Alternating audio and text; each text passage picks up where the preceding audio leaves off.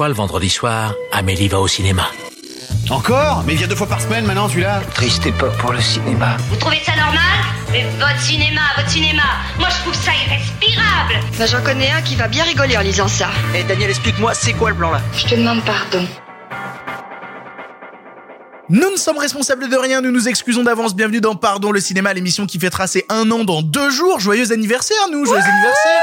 Bravo Joyeux anniversaire tout le monde, joyeux anniversaire Clara. Joyeux anniversaire Victor. Joyeux anniversaire Simon. Non, moi c'est Sylvain, mais je suis super heureux d'être avec vous. Salut tout le monde. Le chroniqueur. Joyeux anniversaire Sophie. Bah, joyeux anniversaire à tout le monde et à Sylvain qui vient de nous rejoindre du coup. Et joyeux anniversaire Marc. 10 ans déjà.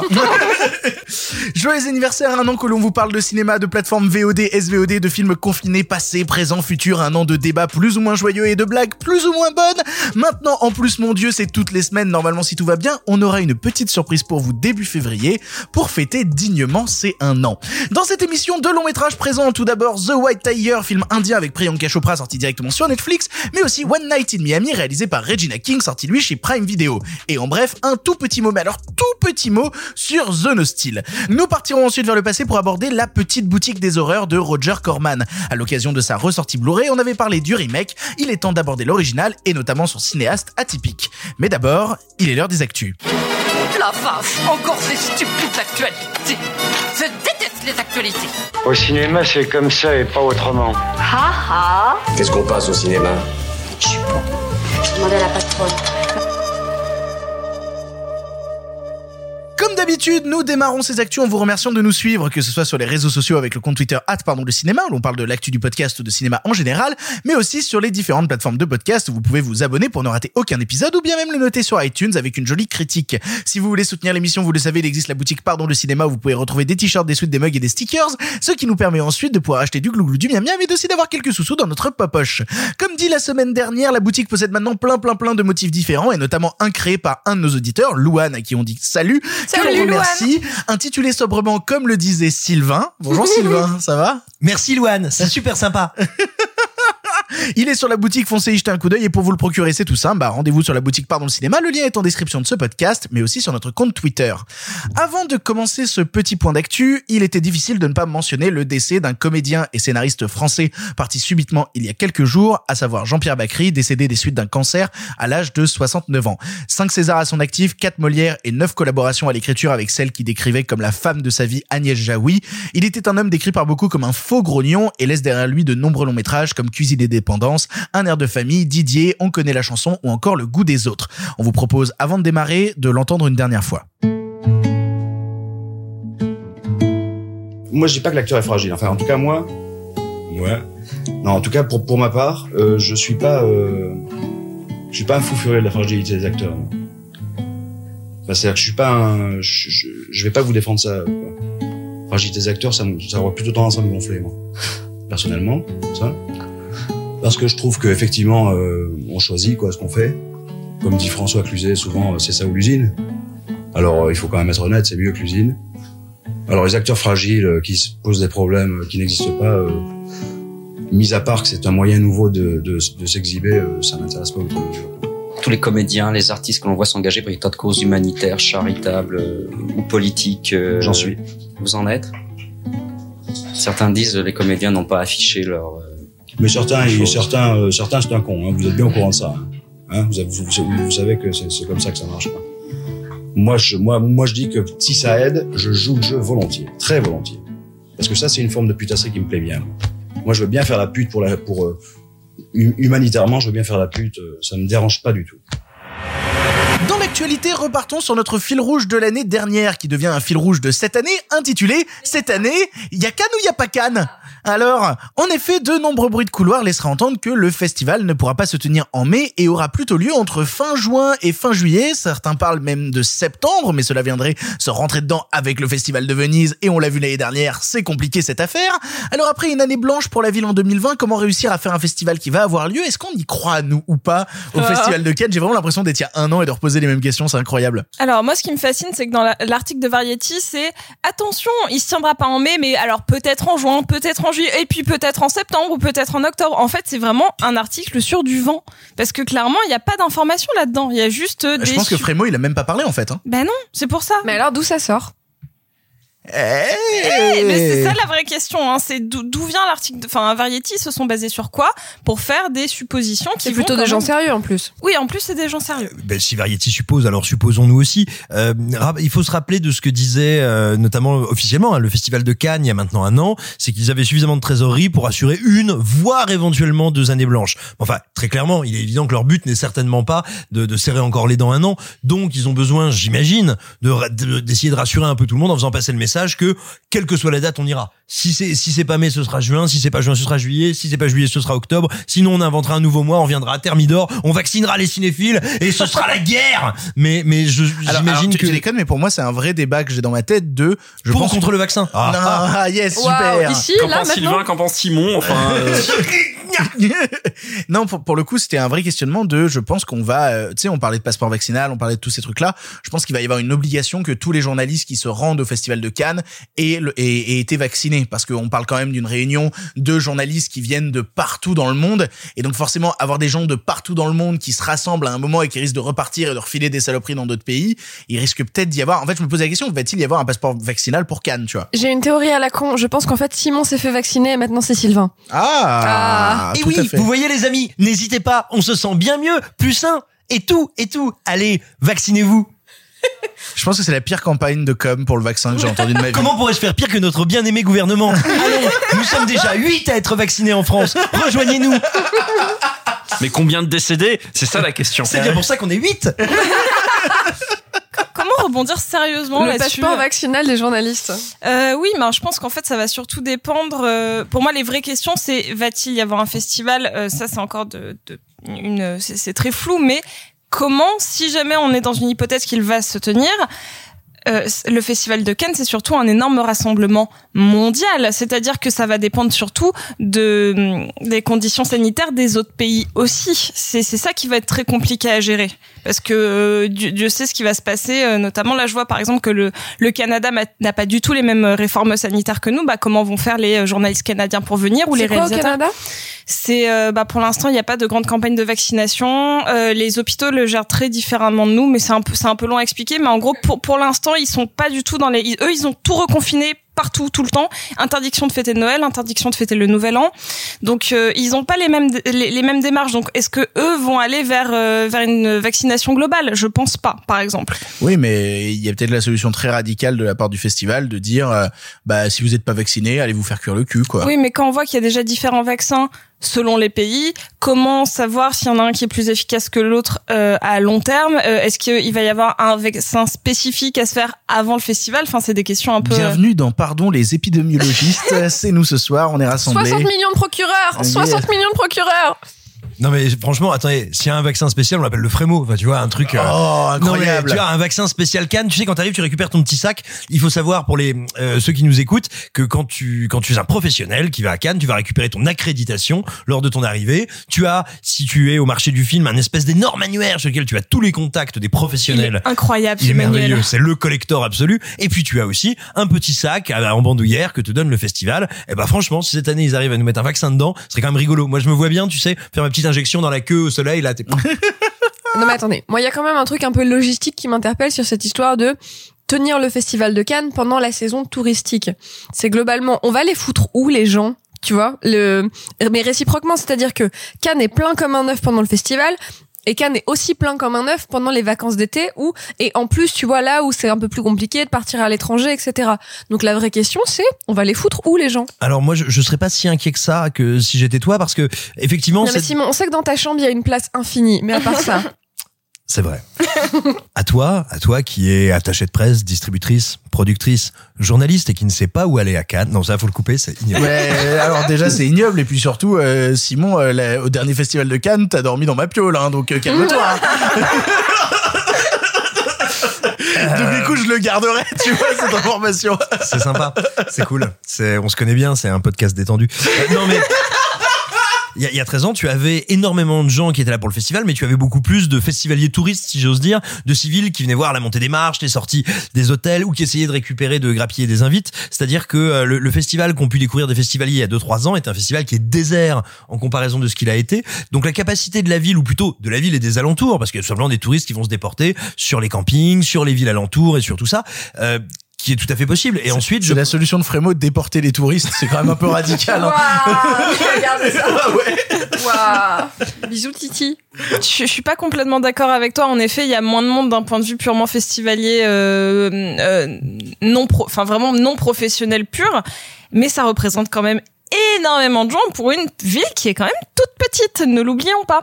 Et même quand tu vas, en, en fait, on le sait, hein, les, les logements, c'est euh, genre c'est c'est c'est un c'est un carnage pour euh, pour réussir à trouver un logement euh, qui est loué hyper cher, mais c'est en fait et, les puis, et puis hyper tôt, hein. globalement, Et il faut s'y prendre six mois à l'avance pour louer un truc pour Cannes. hein. oui, maintenant, globalement, on, on est tous genre, généralement en février en train de regarder le début des logements pour Cannes.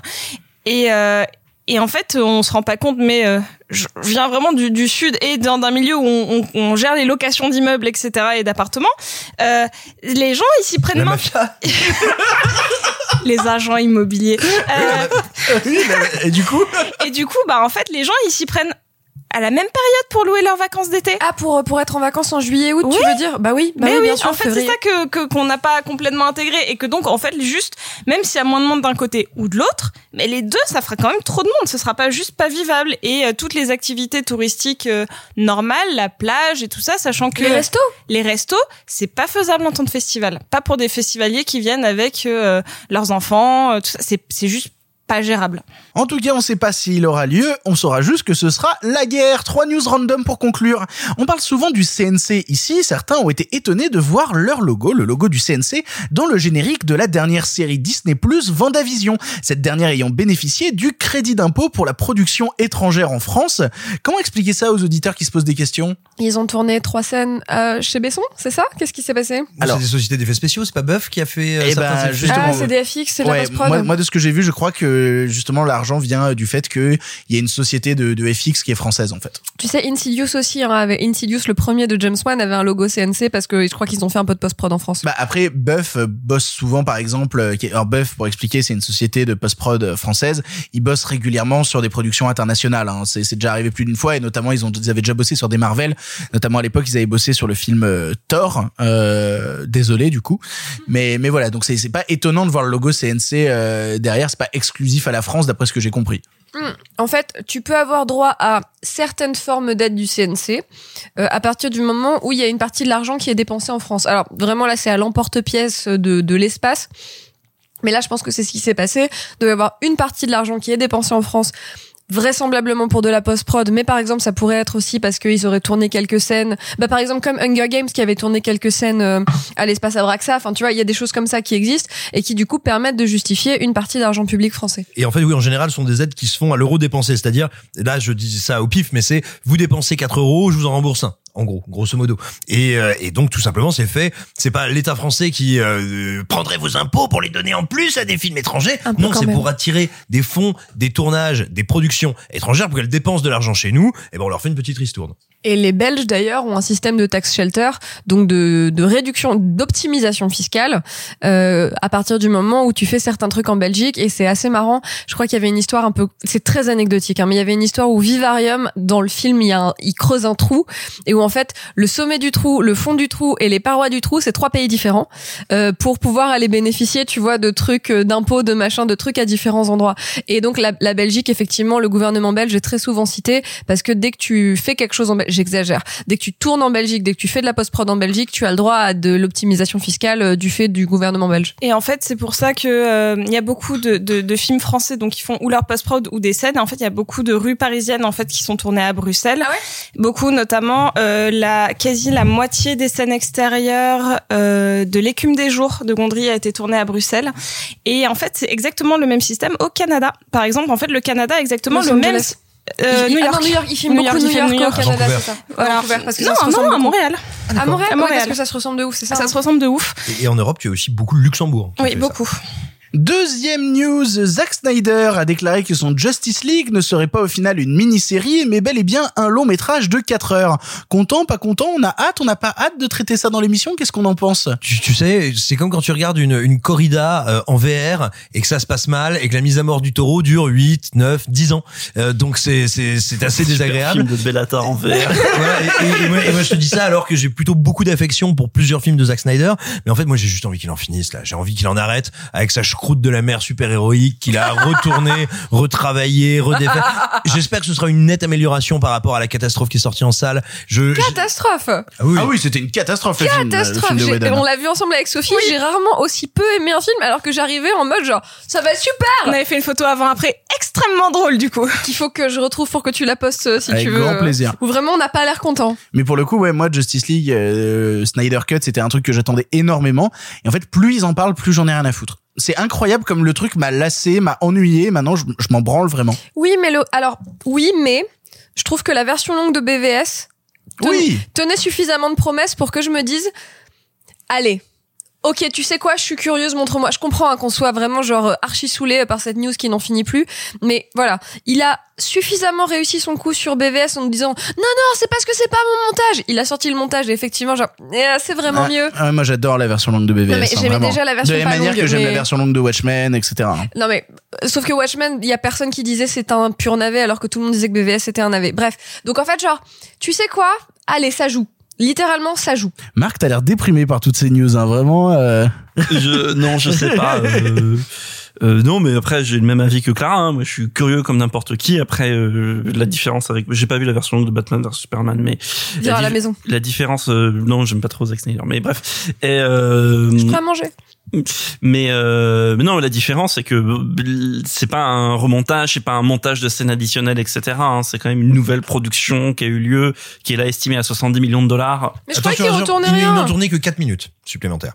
Là, ils ont investi 70 millions de dollars. Tourné, mais le problème c'est qu'il y a ensuite ce qui est refait en image de synthèse où il n'y a pas d'image tournée. Oui, Alors- c'est plutôt de la finition. C'est Bah non, parce que ça peut être des, des scènes créées de A à Z, intégralement en image de synthèse. Ils ont dit qu'au début à la base les ils ont dit 70 qu'ils millions de dollars.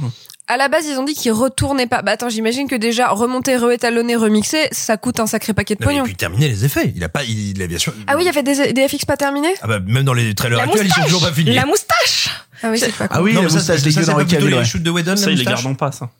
Ah, il risque peut-être de le virer, oui, parce que la scène d'intro là avec euh, la moustache dégueu, c'était un reshoot de Whedon. Quel enfer Pour finir, je voulais mettre un coup de projecteur sur une page Facebook qui s'appelle Parole de scénariste où beaucoup de gens du métier viennent s'exprimer sur leur travail d'écriture dans la production française et sur les conditions déplorables dans lesquelles ils ont à travailler. On parle souvent des cinéastes, mais bien moins des scénaristes. Pourquoi ils sont est-ce qu'ils sont toujours relégués au second plan dans le système français? J'ai souvent l'impression quand on parle de la condition des C'est scénaristes pour en ça France. que j'ai changé de métier. Euh, non mais vraiment j'ai très souvent l'impression quand on parle des scénaristes en France c'est euh, j'ai l'impression pour la production française la troisième roue du carrosse qu'on maltraite contrairement aux réalisateurs contrairement à d'autres Bah, que c'est des ploucs. Non. Non, c'est pas vrai, hein, c'est La politique des auteurs. La politique des auteurs, parce qu'on considère culturellement en France que le film est l'œuvre du réalisateur. La politique des Et auteurs. accessoirement dans un, dans un pays où il y a énormément de réalisateurs scénaristes. Il est vrai. Oui, mais justement, parce que c'est, c'est un statut avant d'être un métier. C'est un rang quasiment dans les arts d'être auteur-réalisateur. Et tu n'es pas tout à fait un auteur si tu n'as pas écrit tout ou partie de ton film. Et c'est d'ailleurs quelque chose dont se plaignent beaucoup de scénaristes et beaucoup de trucs qui font remonter sur la page Facebook que tu as cité, où tout simplement on leur euh, on leur enlève une partie des crédits, on leur enlève une partie de ce dont ils devraient être payés parce que bah, le réalisateur a dit vous êtes gentil, moi je vais changer trois virgules, mettre une petite trace par là, puis comme ça moi aussi je suis euh, je suis scénariste. Moi c'est un truc que j'ai vu quand je bossais en prod. J'ai vu les réalisateurs par pur ego, par pure euh, habitude et aussi un peu par euh, par mépris de classe changer trois pétouilles dans un scénario pour pouvoir être crédité, euh, ou plutôt on va dire l'exact pourcentage, euh, parce que ça se calcule bien sûr, qui leur permettait d'accéder au stade de, de, Co-auteur. scénari- de co-auteur, absolument. Et, et ça c'est un vrai problème culturel en France qui nous vient d'ailleurs plus ou moins de l'époque de la nouvelle vague, et, et qui est un le mythe de héritage l'auteur-réalisateur à la française. et qui est un héritage qui a été assez dévoyé pour le coup, qui est, qui est regrettable. Et il faut voir aussi, en plus de ça, on investit beaucoup, beaucoup, beaucoup moins en France que dans d'autres pays dans le scénario en général. Euh, si ma mémoire est bonne, aux États-Unis, on est aux alentours de 11% du budget d'un film. En France, on est entre 6 et 7. Donc c'est et, et encore il y a des témoignages sur cette page où t'as par exemple une scénariste qui explique qu'elle elle a été payée 1% du budget du film et que le film a, a fonctionné derrière et tout est parti au César etc et que elle on lui a déjà rien que pour être déjà elle, même elle avait pas été invitée à la Projo équipe quoi donc euh, vraiment l'enfer sur terre hein. Alors, je, je pense, hein, je me permets pour en avoir quand même rédigé un sacré paquet euh, de contrats de scénaristes, y compris pour des gens autour de cette table. je sais pas de quoi tu parles Euh, je, non plus. En fait, le 1% dont, dont elle parle à un scénariste, comme plein de créateurs, mais un scénariste est payé avec un minimum garanti, donc un chèque, une enveloppe qu'on te donne pour l'écriture du film, et après tu perçois un pourcentage sur les recettes nettes par producteur, les fameuses RNPP. Et en fait, en général, quand tu es un auteur pas complètement newbie et pas encore euh, assez euh, assez installé, le taux qu'on te file c'est 1%. Donc en fait, ce n'est pas qu'on t'a donné 1% du budget du film, c'est pas ça. C'est que d'abord on te donne une avance, euh, une enveloppe qui donc est un minimum garanti, qui est une avance sur ce que tu vas générer, et ensuite tu prends 1%. Donc en fait, genre je trouve qu'il y a un petit raccourci. Bien évidemment que les scénaristes ne sont pas assez payés. Je suis pas du tout en train de dire euh, euh, espèce de chougneuse. C'est pas du tout ça. Mais par contre, effectivement, en termes de droit de la production, bref, c'est c'est pas tout à fait ça le, le truc. Mais oui, oui, bien sûr que les, les scénaristes sont pas assez payés en France. Et pour le coup, il y a, y a Vincent Lindon qui s'était exprimé dans une interview chez Combini il y a, y a quelques mois en expliquant que un des problèmes du cinéma français était justement que beaucoup de scénaristes qui sont des, des justement des auteurs réels bah, se rendent compte que la partie auteur ils sont sous-payés du coup ils bâclent le scénario et ils vont le plus vite possible parce qu'ils savent qu'à partir du moment où ils seront sur le plateau ils commenceront vraiment à palper du pognon et donc ce qui fait qu'on arrive très souvent à des, à des films pas assez aboutis dans le cinéma français parce que on laisse pas assez le temps aux scénaristes et assez les moyens de pouvoir produire des films de meilleure qualité. Lui, c'était comme ça qu'il justifiait le fait que on, on est euh, supposément un cinéma euh, moins cool en France. Et alors, il y a, là, il y a un truc qui touche essentiellement l'écriture, mais pas que, qui est en général un gros déficit en France de pré-production ou globalement ce qu'on appelle la prépa, tout simplement parce que euh, par deux trois petits artefacts légaux, il est possible, loin, elles sont loin de tout le faire, elles ne peuvent pas toujours y arriver, mais il est possible avec euh, certains budgets, certains trucs pour une société de production de dégager euh, de dégager de l'argent, de gagner de l'argent sur la fabrication même du film. Or, le coût qu'on peut coûter, couper le plus facilement, je parle au détriment de la qualité bien sûr, mais le plus facilement d'un point de vue organisationnel sur un film, c'est la préparation. Le tournage, bah, si tu tournes pas ton film, t'as pas de film. Si t'enlèves un décor, bah il y a des scènes que tu peux pas faire. Si tu ne n'embauches pas un comédien, il peut pas jouer son rôle. Par contre, euh, faire trois mois de moins sur l'écriture et donc payer moins cher tes scénaristes, euh, travailler moins longtemps, encore une fois, la prépa en général, c'est quelque chose dans lequel on a parfois tendance en France à trancher très sévèrement et ça se ressent quand on voit nos films. On a beaucoup de films qui manquent de finition ou en termes d'écriture ou en termes d'approche technique. Allez, après toutes ces news un peu déprimantes, partons dans les films du présent qu'on espère moins déprimants. C'est parti. On parle tout de suite de The White Tiger. The White Tiger. That's what I call myself these days.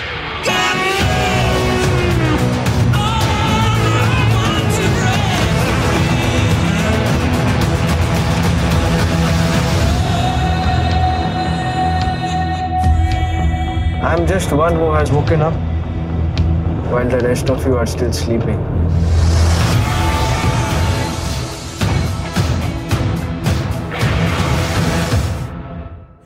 White Tiger est un long métrage réalisé par Ramin Barani, sorti le 22 janvier sur la plateforme Netflix. On y suit le personnage de Balram, né dans une famille plutôt pauvre dans un petit village indien, qui va décider de partir pour devenir le serviteur slash chauffeur d'une famille bien plus aisée, dont le principal métier a l'air d'être de filer des pots de vin aux politiques en place pour faire leur petit business.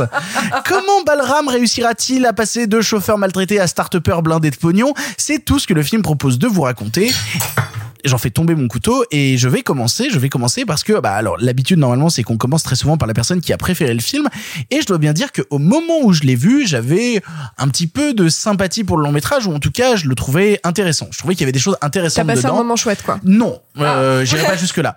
Euh, j'irai pas jusqu'à dire que j'ai passé un moment chouette parce que je me suis quand même pas mal ennuyé et toute la difficulté de regarder des films à la maison, c'est des films où on passe bien plus de temps parfois sur notre téléphone portable que sur le film tellement on s'ennuie.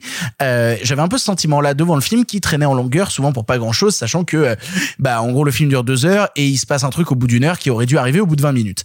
Au-delà de ça, moi je trouvais le film intéressant dans son point de vue. Euh, comment dire C'est un film où on a ce personnage justement qui est issu d'un village indien plutôt pauvre et qui va essayer petit, enfin en tout cas qui a l'air tout le long du film d'être cet esclave qui est satisfait par sa condition d'esclave. C'est-à-dire qui au départ a l'air de même pas viser plus haut que ça et qui s'exprime vraiment en disant moi je suis très heureux, je suis très heureux de servir mes maîtres et tout. Il y a même des questionnements où le personnage se pose des questions des fois en disant mais mais là mes, mes maîtres ne veulent pas de moi. Euh, on dirait un petit chien abandonné justement euh, vraiment en mode euh, bah putain euh, qu'est-ce que c'est un serviteur qui a pas de maître? Je suis complètement perdu blabliblou blabliblou jusqu'à ce que tout le film ait une démarche de bah, au final je vais réussir à devenir plus indépendant et quelle est l'indépendance que va obtenir le personnage principal bah, il va obtenir une indépendance par le système capitaliste. Et je trouvais ça intéressant comme point de vue euh, de là à dire que ça en fait un bon film pas particulièrement, mais je trouvais intéressant d'avoir un personnage qui se retrouve dans une situation à se dire que le, le, le truc suprême, le truc suprême, sachant qu'en plus on a un personnage qui tout le long du film s'exprime en voix off pour parler au premier ministre chinois et pour lui expliquer euh, bonjour monsieur le premier ministre chinois, vous savez pas ce que c'est la démocratie en Inde, regardez, nous on l'a et en plus on a les startups et les startups c'est en Chine. Euh, genre refais tomber mon couteau pour vous dire ce que je pense du film. Hein. Et du coup, je trouve ça intéressant de nous mettre dans la peau de ce personnage-là qui, au départ, ne voit rien d'autre que sa servitude et qui s'en satisfait pleinement, pour au final essayer de trouver une manière de s'extirper de tout ça. Et la seule manière qu'il a de s'extirper de tout ça, bah, c'est quand même de, de, de, bah, ça va, ça va. Avec les bonbons, Simon? Je, je, je Sylvain. Sylvain, déjà. Il y a Simon qui est en train de piocher des bonbons dans un paquet, c'est quand même insupportable. Pardon. horrible. Je trouvais ça euh, vraiment. Non, en fait, je trouvais ça euh, intéressant de voir que pour ce personnage-là, le seul moyen de réussir à, à sortir du système, c'était de rentrer dans le système capitaliste et de dire, bah, vous vouliez nous utiliser comme des chauffeurs? Non, c'est les prolos qui vont diriger les startups de chauffeurs. Et ouais, c'est nous qui créons Uber. J'ai créé le Uber indien, YOLO. On dirait que tu À dis du mal du film, À du coup. méditer. Mais non, non, C'est mais sortir du système en entrant à station F, quoi. Mais, mais non, non, et pour- ouais, non, et du coup, voilà, je trouvais ça euh, un peu, un peu intéressant. De là à dire que j'ai trouvé que c'était un bon film, pas particulièrement. Voilà. Et plus je digère le film dans ma tête, plus je me rends compte que, euh, mais c'est ce que va dire Marc, je pense, à qui je vais laisser la parole. On l'a déjà vu ce film, c'est Parasite, Marc. Oui. Si seulement. Merci, si Marc. seulement. Non, euh, alors euh, comme Clara le dit euh, fort bien et euh, c'est si seulement dans le sens alors c'est un film où vous pouvez euh, vraiment imaginer toute la compilation de clichés que vous avez sur ce genre de de construction euh, scénaristique euh, de de rien jusqu'à jusqu'à tout en passant par évidemment euh, toutes les phases où il va falloir manger de la merde et puis se rebeller le moment venu et puis peut-être en fait devenir ce qu'on a combattu, mais en espérant faire mieux. Bon, bref, vous imaginez cette compilation de clichés, vous la mettez dans ce film, vous euh, saupoudrez ça d'une sorte de, de de la vision la plus euh, car- caricaturale possible. Alors après, on peut de, de l'Inde, donc après on peut contre-argumenter en disant que c'est un film qui est fait par des Indiens. Encore que moi, je me pose des questions sur la cible du film parce que je ne pense pas que c'est un le, film le- soit le fait pour réalisateur Indiens. est pas indien. Hein. Il, est, il est américain d'origine iranienne, hein, donc. euh, Donc merci, voilà, merci Sophie pour cette Merci information. Sophie. qui non mais qui en fait va dans mon sens dans le sens c'est euh, alors moi je ne me pose pas du tout en expert du cinéma indien loin de moi donc contredisez-moi si vous le sentez n'hésitez pas mais pour moi c'est un film qui est à l'opposé total du cinéma indien par son format par son par la la la la, la son manque euh, d'envie, son manque de sincérité dans son sujet. C'est un film qui est donc, euh, bah, on l'a dit, voilà, c'est à mi-chemin entre Parasite et Slumdog Millionnaire, si vous voulez, pour rester dans un, une sorte de vision indienne très occidentalisée.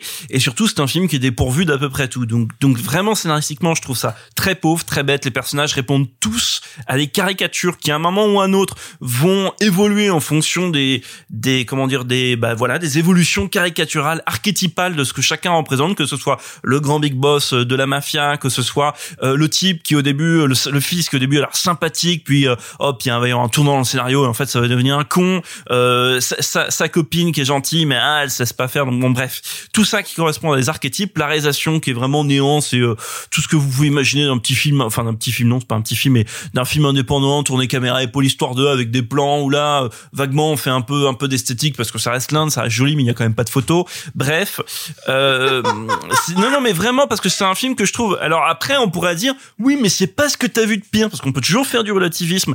Et, en effet, c'est rien. C'est un film rien. C'est pas, euh, c'est euh, horrible. C'est pas, euh, je sais pas, c'est pas le clownet, tu vois. Mais néanmoins, c'est quand même fondamentalement embêtant pour un film qui dure seulement deux heures. Et je dis seulement parce que c'est très faible par rapport à la moyenne des films indiens. C'est un film qui est peu. Non mais Désolé, j'ai marmonné, mais c'est pas un film Mais- mais indien. Sophie a raison de le dire, mais- le, mais c'est un le film mec qui- est né en Caroline du Nord, hein, Mais c'est- grosso mais c'est un modo. film- hein. c'est un film qui se- mais travestit, c'est un film qui se travestit pour essayer de te dire, eh, la vraie Inde. C'est brandé comme ça, c'est brandé la- comme la- un film la indien. vraie Inde, Ouais. La vraie Inde est là. Regardez, je vais vous montrer. Je, et je vais vous raconter. D'ailleurs, le film commence comme ça. Je vais vous raconter une vraie histoire indienne avec une avec une voix off encadrante qui est vraiment euh, l'archétype de la voix off pour les abrutis qui comprennent pas. Après, c'est adapté d'un bouquin qui est indien, lui. Mais, mais Néanmoins. mais, Néanmoins. mais néanmoins et, et derrière et derrière c'est produit par Ava DuVernay donc euh, on voit très bien en plus euh, comment dire qu'est-ce que le comment le film se monte à qui s'adresse etc donc et ce qui ce qui lui a certainement plu à, à elle dans le dans le bouquin ou le film j'en sais rien mais bref euh, ça reste fondamentalement inintéressant, fondamentalement chiant. Euh, revoit, enfin, et, mais mais c'est pas plus mal parce que ça nous permet aussi de comprendre pourquoi Parasite, qui n'est certainement pas non plus le meilleur film de son auteur, mais qui reste un très bon film. Je suis bien d'accord. Pourquoi Parasite est un film qui lui a pu se payer le luxe d'aligner toutes les étoiles euh, entre sa qualité, son succès public, le rapport à la presse, les récompenses, etc., etc. Et pourquoi? Bah, certainement dans les années à venir, il va falloir s'attendre à des émules, à des films ça fait réfléchir sur la lutte des classes. Et en fond, comme quoi, Parasite aurait vraiment pu être très raté et qu'en fait, bah non, c'est un film qui mérite mieux que ça. Donc non, moi, le, le White Tiger, je trouvais ça fondamentalement inintéressant et, et qui ne rend pas service à ce qu'il, euh, je pense, prétend défendre ou ce, ou ce contre ce pourquoi il combat. Voilà, je pense c'est un film qui ne rend pas service euh, ni à l'Inde, ni aux gens qui vont regarder le film, qui vont juste profondément s'embêter devant un film terne. Et pour le coup, euh, ça me permet de faire euh, deux précisions. La première, tu parlais de Bong Joon-ho. Je pense aussi que s'il en arrive à Parasite, c'est parce que Bong Joon-ho, mine de rien, il a parlé de lutte euh, des classes dans tous ses longs métrages. Hein. Il en parle depuis Barking Dog Never Bites. euh, C'était le sujet de Memories of Murder. Si on veut aller même plus plus loin que ça. Saviez-vous que Victor aime bien Bong Joon-ho? Saviez-vous que c'est mon réalisateur préféré? Qui ça? Non, non, mais ce que je veux dire C'est par un là, c'est super réalisateur japonais. M- même quand il est parti dans le cinéma américain, il nous a fait, euh, il nous a fait euh, Snowpiercer et Snowpiercer, c'était encore euh, ce sujet-là traité encore une fois avec la patte de Bong Joon-ho. Et deuxièmement, tu parlais de la longueur des films indiens pour en avoir vu pas mal. Moi, j'ai rarement vu un film indien qui durait moins de trois heures. Et surtout, euh, pour m'être intéressé à l'industrie du cinéma indien, ça a ni sa place à Bollywood, ni sa place à Hollywood, ni sa place à Tollywood, parce que ils ont tellement des codes justement dans l'industrie indienne que, euh, bah en fait, le film ne, ne fit dans aucun, dans aucune d'entre elles. Mais hein. c'est surtout, bon, je termine là-dessus, après j'arrête de parler. Mais c'est surtout un film pour, Jamais, jamais. Jamais. N'arrête jamais de parler. Mais c'est-à-dire qu'en regardant la bande-annonce, on se dit bon, c'est le genre de truc où on peut être séduit. C'est pour ça que je l'ai vu. La bande-annonce m'a séduit. Elle est là pour.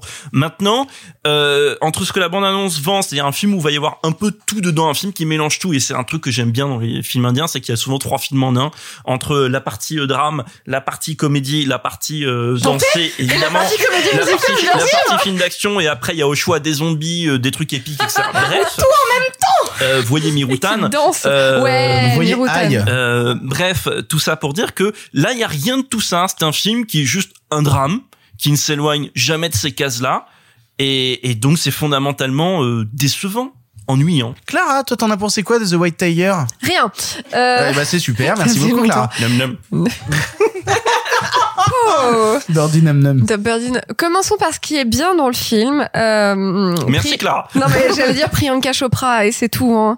Et elle apparaît pas beaucoup. Non mais il y a vraiment un côté genre qu'allait-elle donc faire dans cette galère? Euh, Et si payer ses impôts Enfin on a tous compris. Bah, a elle a produit le film aussi, hein. Oui. Oh là là. Ah, je crois qu'elle y croyait elle est- vraiment au elle- projet. Elle est hein. productrice. Bon bah Si elle est dommage. Productrice, pourquoi elle se donne pas un rôle plus intéressant, quoi? Mais c'est pas le. Mais on, en- je, reviendrai dessus, mais c'est pas le rôle le, le, le pire du film. Hein. Ah non mais oui, euh, comme euh, oui, bah c'est pas le pire film du monde. Après on peut toujours relativiser quoi. Sur l'échelle du clownet, quoi, encore une fois.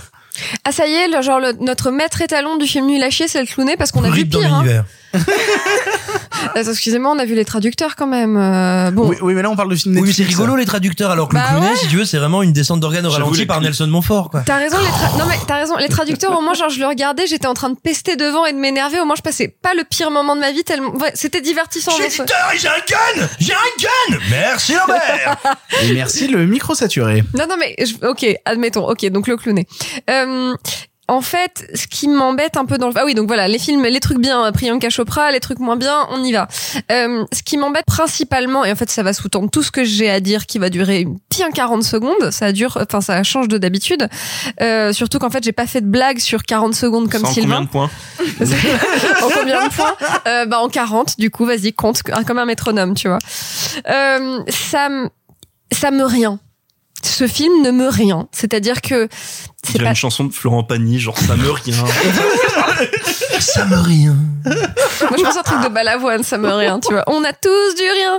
Euh, enfin, tu vois Der podcast is unleashed Tu vois, enfin voilà, c'est pas très joli, c'est pas très intéressant, c'est pas très, j'allais dire c'est pas très bien écrit, c'est pas très écrit. Mm. Tout court, les comédiens sont pas très dirigés. D'ailleurs, c'est pas trop des comédiens. Je sais pas si ces gens-là ont fait d'autres choses avant, après, mais on dirait qu'il y a que du casting sauvage. Tu sais, on dirait qu'il y a que des gens dont c'est le premier rôle, sauf Priyanka Chopra qui est notre déesse descendue parmi nous.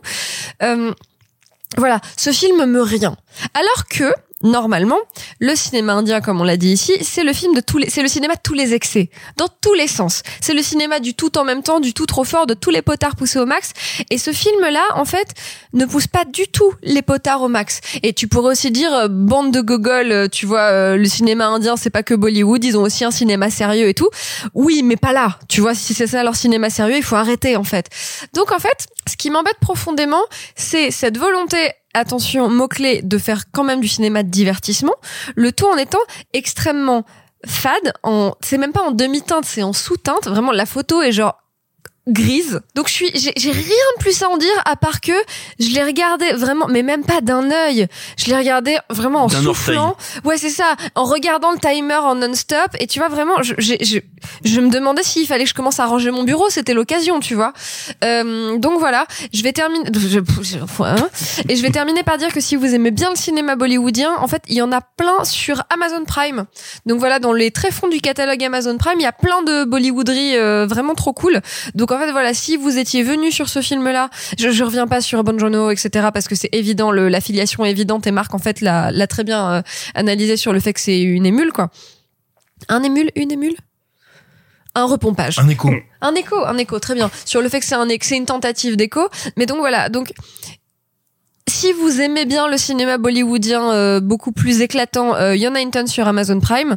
Et euh, si vous connaissez des films indiens euh, d'auteurs euh, sérieux, euh, euh, un peu en, en mineur comme ça, et ben en fait ça nous intéresse. Donc euh, faites-les nous découvrir. Mais je refuse de croire que c'est ça. Alors, euh, je vais me permettre de faire une petite précision et Bien une sûr. autre remarque. Euh, la petite précision, c'est qu'on a très souvent tendance à confondre cinéma indien et Bollywood. Bien sûr. Ce qui est une erreur fondamentale puisqu'en fait Bollywood, euh, en- imaginez en gros en Inde, ils produisent environ 1500 films par an. Bollywood ne constitue que 350 films sur les 1500 produits. Donc en fait, on a tendance très souvent à dire Bollywood, mais en gros Bollywood, ça ne concerne que l'industrie indienne qui produit des films en langue hindi. Sauf qu'il y a plein plein plein de dialectes qui sont parlés en Inde, notamment on parle tamoul, on parle telugu, on parle Mais plein d'autres langues. Tamoul. Euh, bah, Bahubali, c'est tamoul. Ah oui d'accord. Voilà, c'est-à-dire que Bahubali, c'est notamment tamoul et ça vient donc d'une autre industrie indienne qui s'appelle Kollywood. Je vous laisserai vous renseigner. Il y a une super page Wikipédia sur le cinéma indien. N'hésitez pas à vous renseigner. Moi, en tout cas, c'est un sujet qui me passionne et dont j'avais déjà fait une vidéo il y a longtemps. Mais du coup, voilà, on a très souvent tendance à dire Bollywood. Bollywood n'est pas le cinéma indien, comme par exemple Hollywood n'est pas le cinéma américain. Un peu de la même manière, euh, et en même temps, pas tellement. Euh, Attends, je me joins euh, aux mains qui font des choses. Hein. Qui font les... Aux mains qui font... Ce qui me permet de rajouter aussi derrière que, en fait, je suis en train de déconstruire en plus le film dans ma tête et de trouver d'autres points négatifs. Euh, tu parlais de la présence de Priyanka Chopra. Si, si, elle, elle a un but, Priyanka Chopra, dans le film. C'est euh, rappeler à tous les personnages indiens du film que leur système, il est nul à chier, alors qu'aux États-Unis, le système, il est bien meilleur. À chaque fois qu'elle parle avec des personnages, Priyanka Chopra, elle est là pour leur dire, oh là, là, vous êtes vraiment des merdes, vous les Indiens, alors que nous, aux États-Unis, Alors, on est tellement meilleurs, on est tellement je- je vais l'idéal. apporter de la nuance là-dessus. Eh ben, vas-y, prends la parole. Euh, j'ai- La nuance. de la nuance.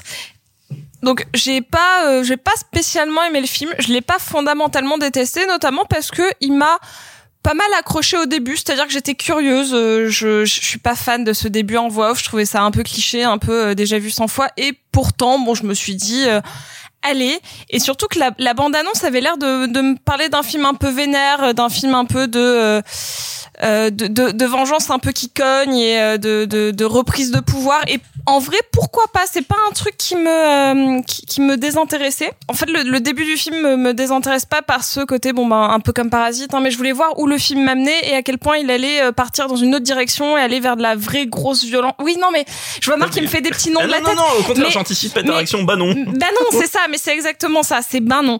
Donc j'ai regardé, hein, mais c'est euh, donc euh, l'acteur qui joue euh, Ashok, euh, il a, lui apparemment, il a déjà une grosse carrière derrière lui. Oui, on l'a déjà vu quelque part, lui. Oui. Non, mais c'est juste qu'ils me faisaient tous, ils me donnaient tous un peu cette impression. Ils sont peut-être très peu dirigés, mais ils me donnaient tous cette impression d'être archi en sous-jeu et en sous-régime et en sous plein de trucs. Clairement. Mais après, moi, ce que j'aime bien avec le, le personnage de Priyanka Chopra, c'est que elle, euh, il y a un truc qui m'intéresse dans je suis venue rechercher quelque chose en Inde parce que c'est un truc que j'ai pas connu et pourtant c'est mes origines.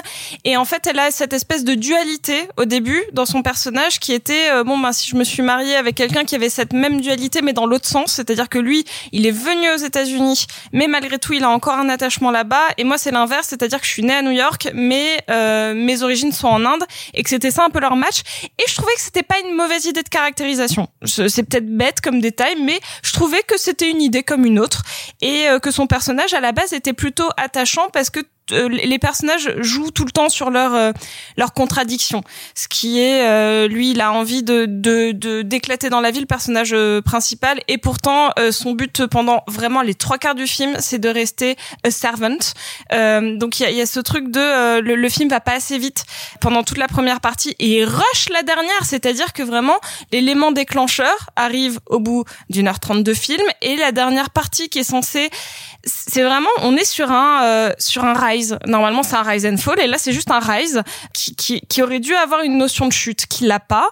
Euh, moi moralement ça me gêne vraiment. C'est-à-dire que euh, si il a aussi basé sa construction sur euh, un peu je vais mettre des gros guillemets, mais un film de gangster assez classique, sachant qu'on n'est pas complètement sur ça, mais de je convoque quelque chose, je vais aller jusqu'à l'illégalité pour la pour l'attraper, pour le saisir et pour, euh, pour pour avoir une vie rêvée. C'est ça vraiment le film de gangster, euh, notamment chez Scorsese, c'est ce truc de ça brille, je le veux, et après tu en payes les conséquences. Et là, moi, le souci, c'est que on met 1h30 de film avant d'arriver au top du Rise et qu'encore bah ça ne l'aboutit pas. Donc pour moi le film est clairement pas fini. Et cette dernière partie euh, je la trouve quasi indigeste à quel point je n'arrive pas à comprendre le message du film.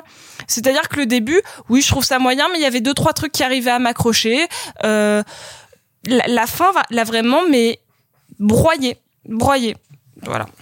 Pour conclure, Simon Rio sur The White Tiger. Balek de Balram. Eh ben, dis donc. Bah, merci Sylvain On va tout de suite arrêter avec Sylvain. Euh, non, alors. Je, je- je vais, je vais, je vais essayer de pas trop trop faire de la redite parce que je suis absolument d'accord avec tout ce qu'ont dit mes petits camarades. Euh, tout simplement, c'est un film qui a, en termes de mise en scène, un énorme problème de point de vue.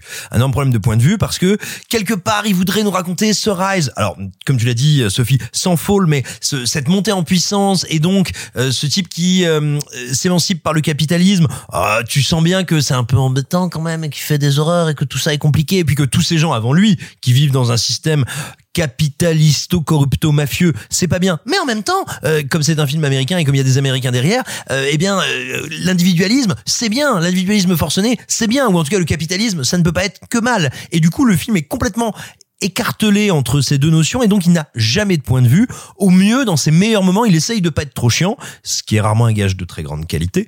Et, euh, et c'était déjà le problème d'un des premiers, sinon le premier long métrage du réalisateur qui s'appelait 99 Homes euh, avec euh, Andrew Garfield et Michael Shannon.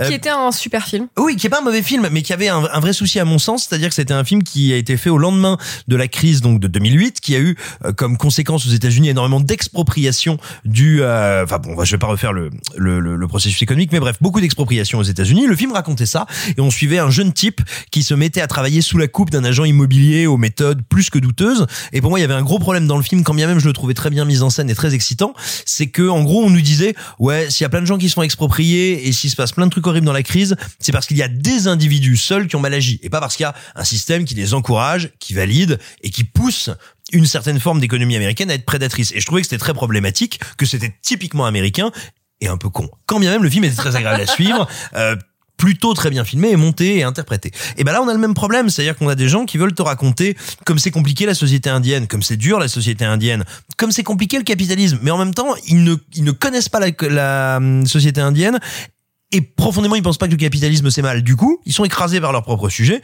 Et enfin, et c'est là aussi où tu te retrouves avec des Américains, je vais pas dire coloniaux, mais mais un peu débiles dans leur manière de mettre en scène des Indiens. C'est-à-dire que quand tu as, euh, c'est dans les 10 ou 15 premières minutes du film, euh, notre héros qui parle avec sa voix off anglophone, qui est ridicule et qui te dit euh, dans, dans un dans un anglais approximatif, genre euh, et puis alors, tu sais vraiment c'est c'est le le pagnol indien américanisé, c'est cauchemardesque qui te dit en Inde pour savoir si les gens sont pauvres ou riches, il faut regarder leur ventre. A les gros ventres et les ventres maigres. J'ai envie de dire genre, putain Tintin, je vais te faire une clé de bras quoi.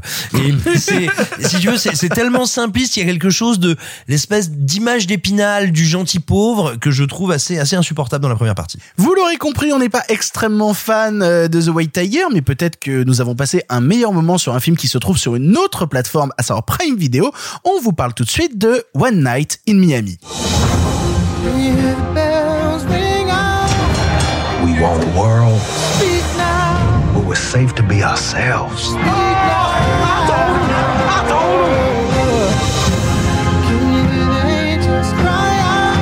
To think like we want. without having to answer to anybody for it. We have to be there for each other. Who's the greatest? You brothers could move mountains without lifting a finger.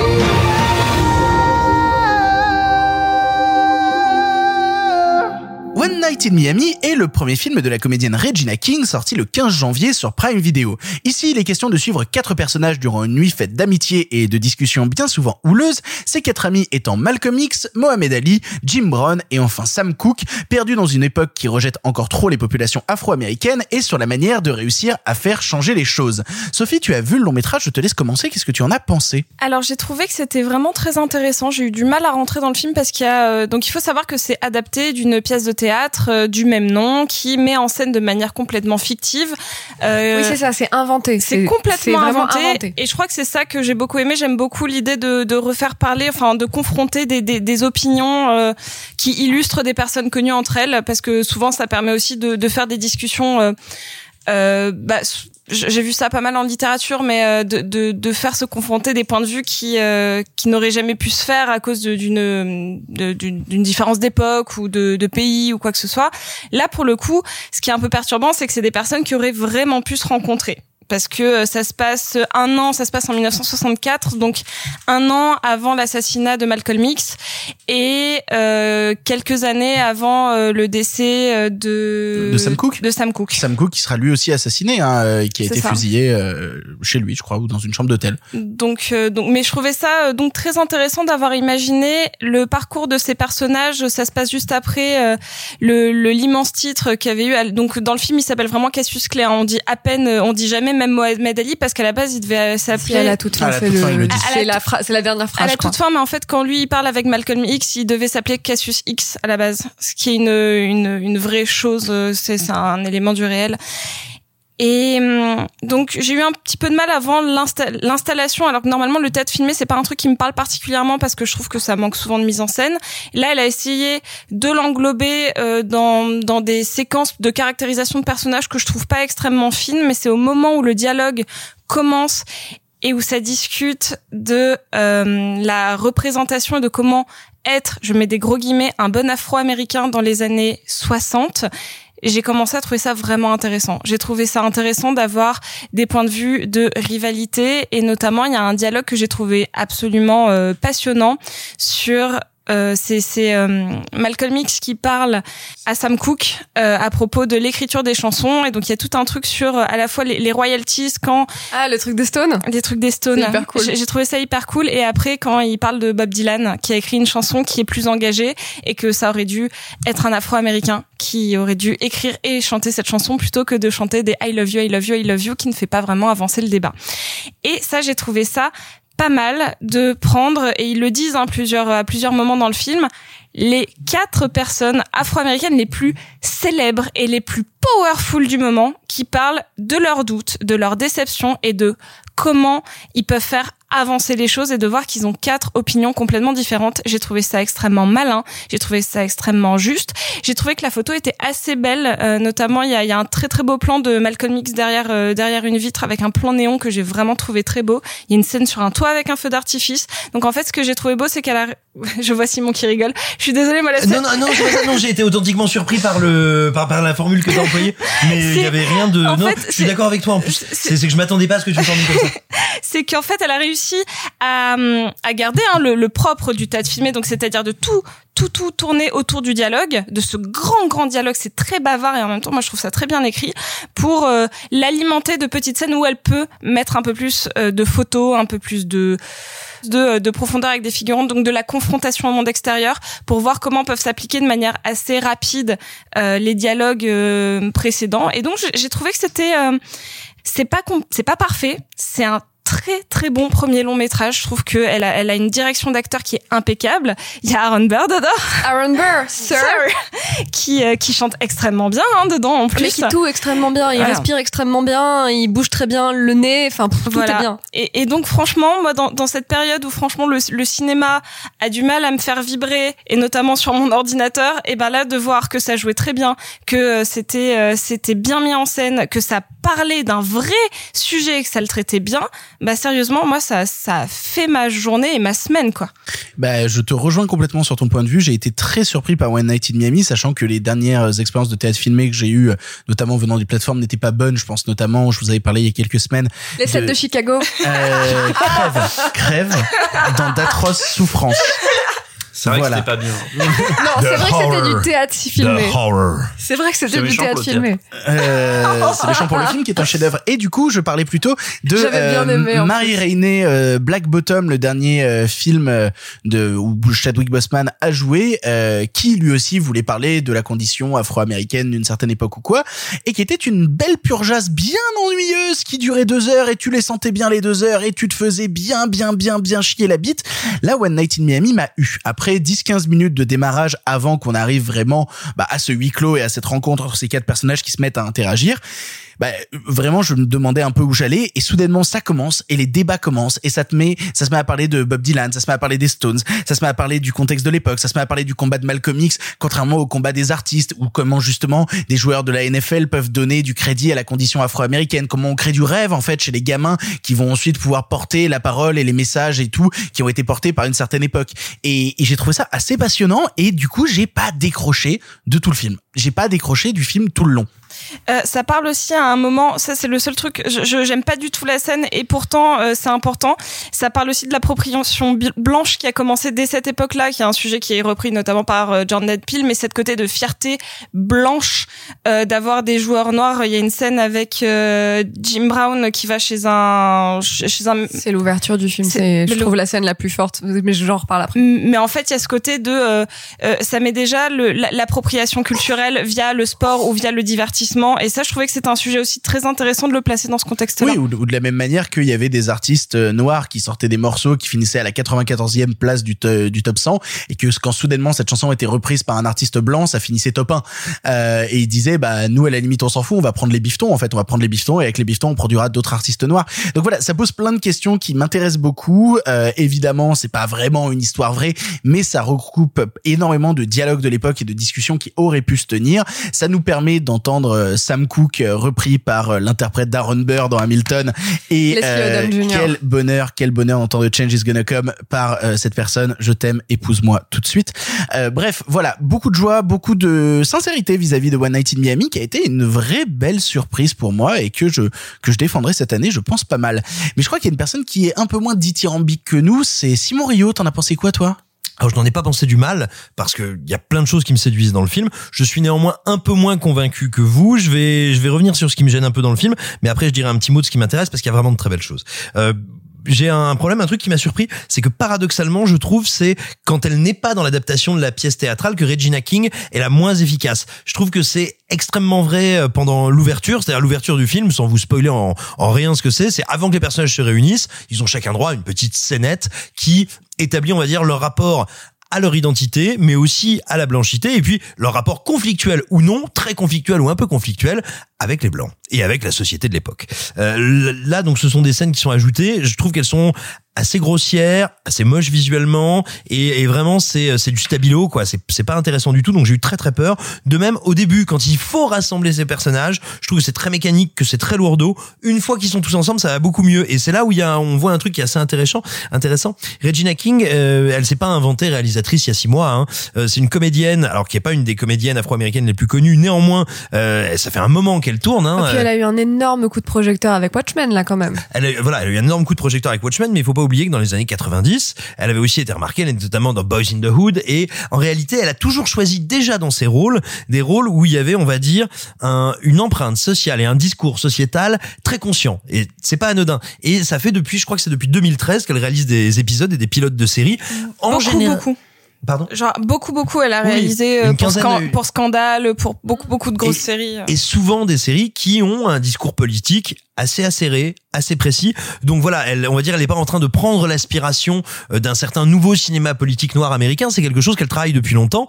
Et, et là, euh, on va dire, elle, vient de monter d'un cran en réalisant son premier long métrage de cinéma. Mais elle travaille ça depuis un moment. Et je, euh, voilà, je, je regrette un peu, on va dire, le côté extrêmement scolaire et à mon sens maladroit du film dans ces séquences hors pièce de théâtre. Or, on sent que comme elle est quand même embêtée par la brillante pièce de Kemp Powers, euh, eh ben elle est obligée de réfléchir à tiens comment je fais passer la parole? Tiens comment qu'est-ce que je je fais dans le cadre Tiens, comment je crée de la dynamique et du mouvement au sein d'une séquence où c'est jamais que quatre types qui parlent. Et ça, elle le fait pas avec brio, c'est pas révolutionnaire, mais elle le fait bien et on le sent avec une vraie, avec une vraie réflexion de cinoche et de mise en scène, c'est agréable à voir. Donc, et enfin, ce que je trouve, alors ça vient de la pièce, mais il n'empêche, c'est parfaitement conservé dans le film. Ce qui est très intéressant, c'est qu'on n'est pas face à quatre discours différents qui s'affrontent, on est face à quatre discours différents qui doutent.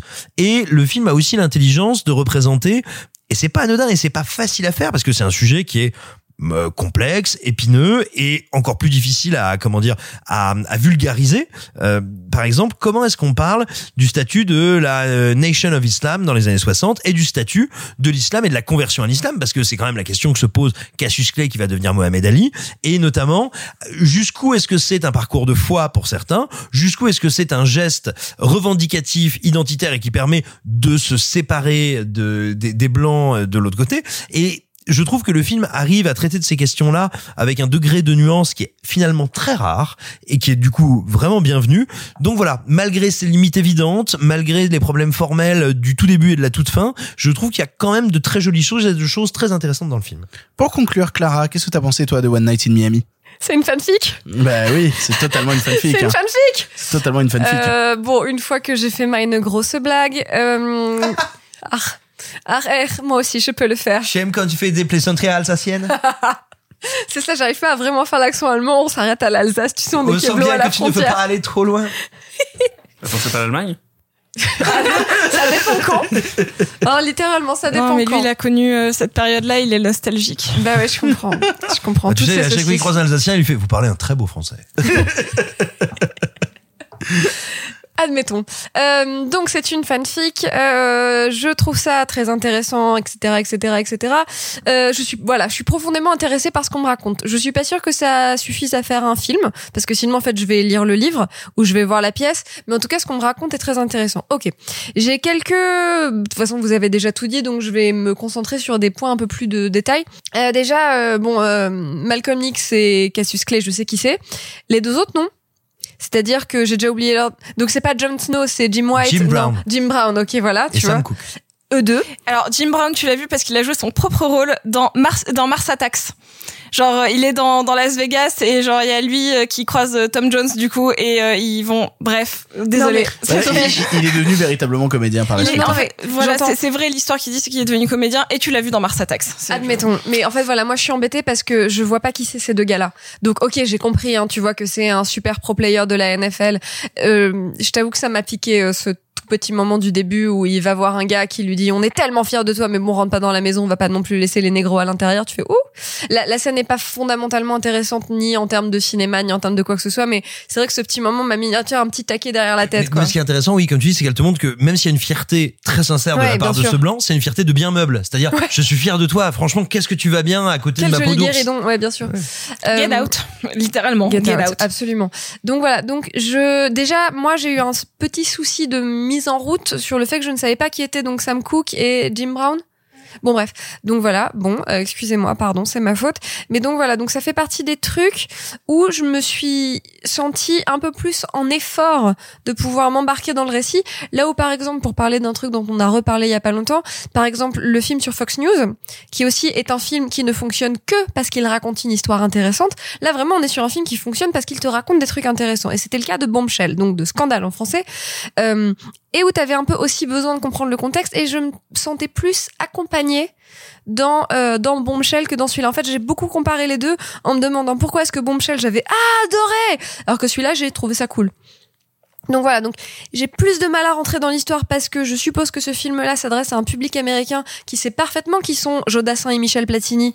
Euh, non mais c'est pas complètement à côté, tu vois, comme euh, alors que moi je sais pas qui c'est Sam Cooke et Jim Brown. Oui. Bon voilà, donc déjà j'ai plus de mal à rentrer là. T'as une mémoire à court terme aussi qui fonctionne difficilement. Parce hein. qu'ils ont vraiment des noms random. Ils s'appellent John Wayne hein, quand même, ces deux monsieur.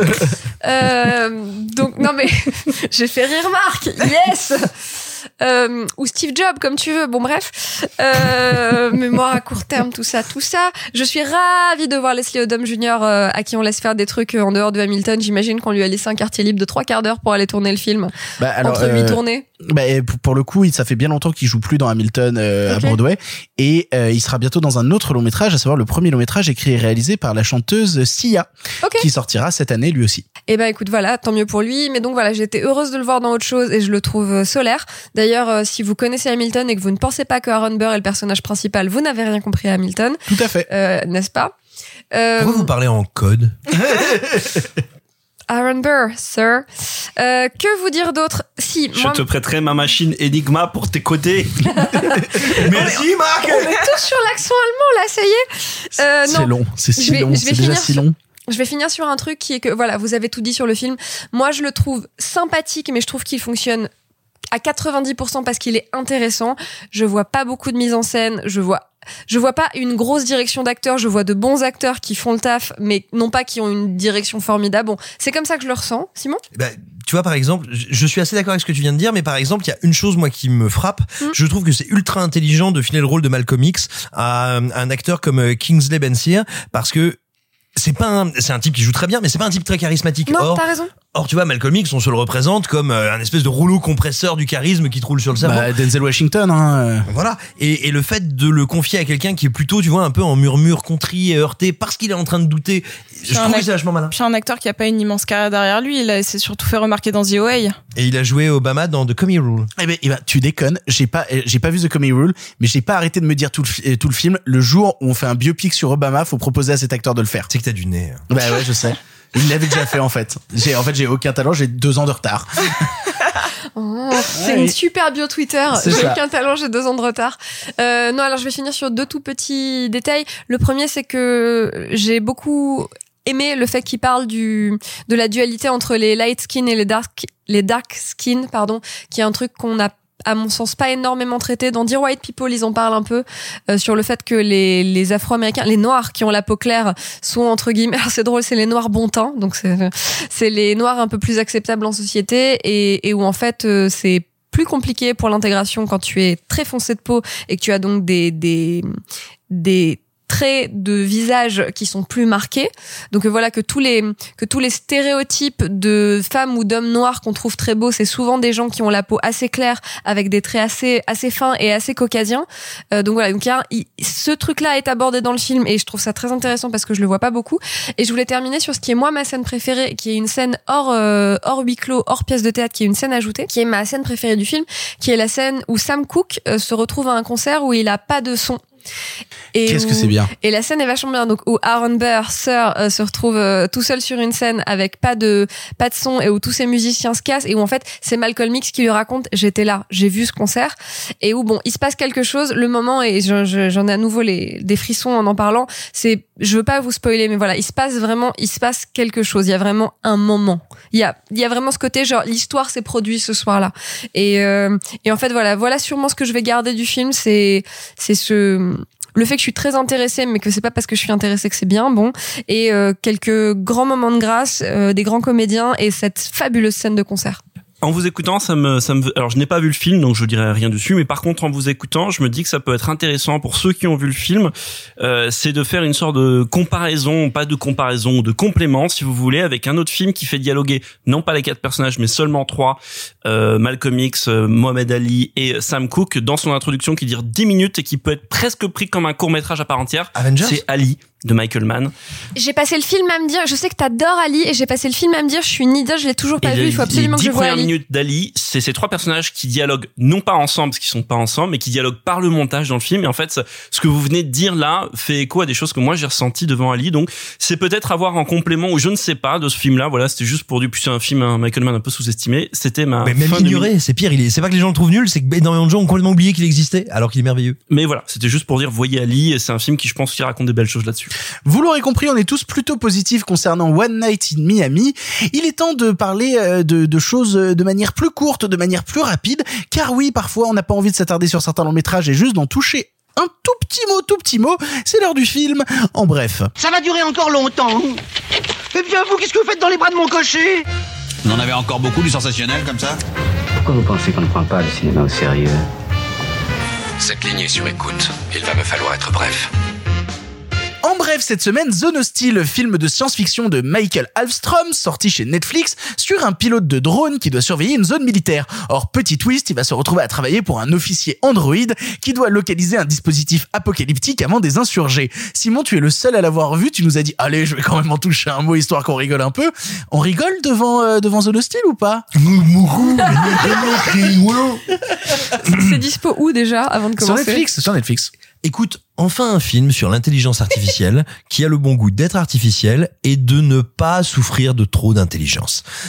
Je vais, je vais essayer de vous mettre en perspective un petit peu le, le pitch. Euh, c'est l'histoire d'un soldat qui à un moment se dit eh oui mais on, on m'a dit de pas tirer mais parce que si je tire je vais tuer mes copains mais si je vais tuer mes copains je vais tuer les méchants alors il va tirer. C'est un soldat qui désobéit aux ordres, tue ses frères d'armes. Et là on lui dit bon alors euh, écoutez collègues euh, pour euh, pour euh, on va vous on va pas vous faire la cour martiale c'est un peu dur vous avez juste tué des soldats. On va plutôt vous donner une bonne punition vous allez devoir gérer Léo et alors Léo euh, c'est pas Leonardo DiCaprio hein, tu penses bien le mec est pas qualifié.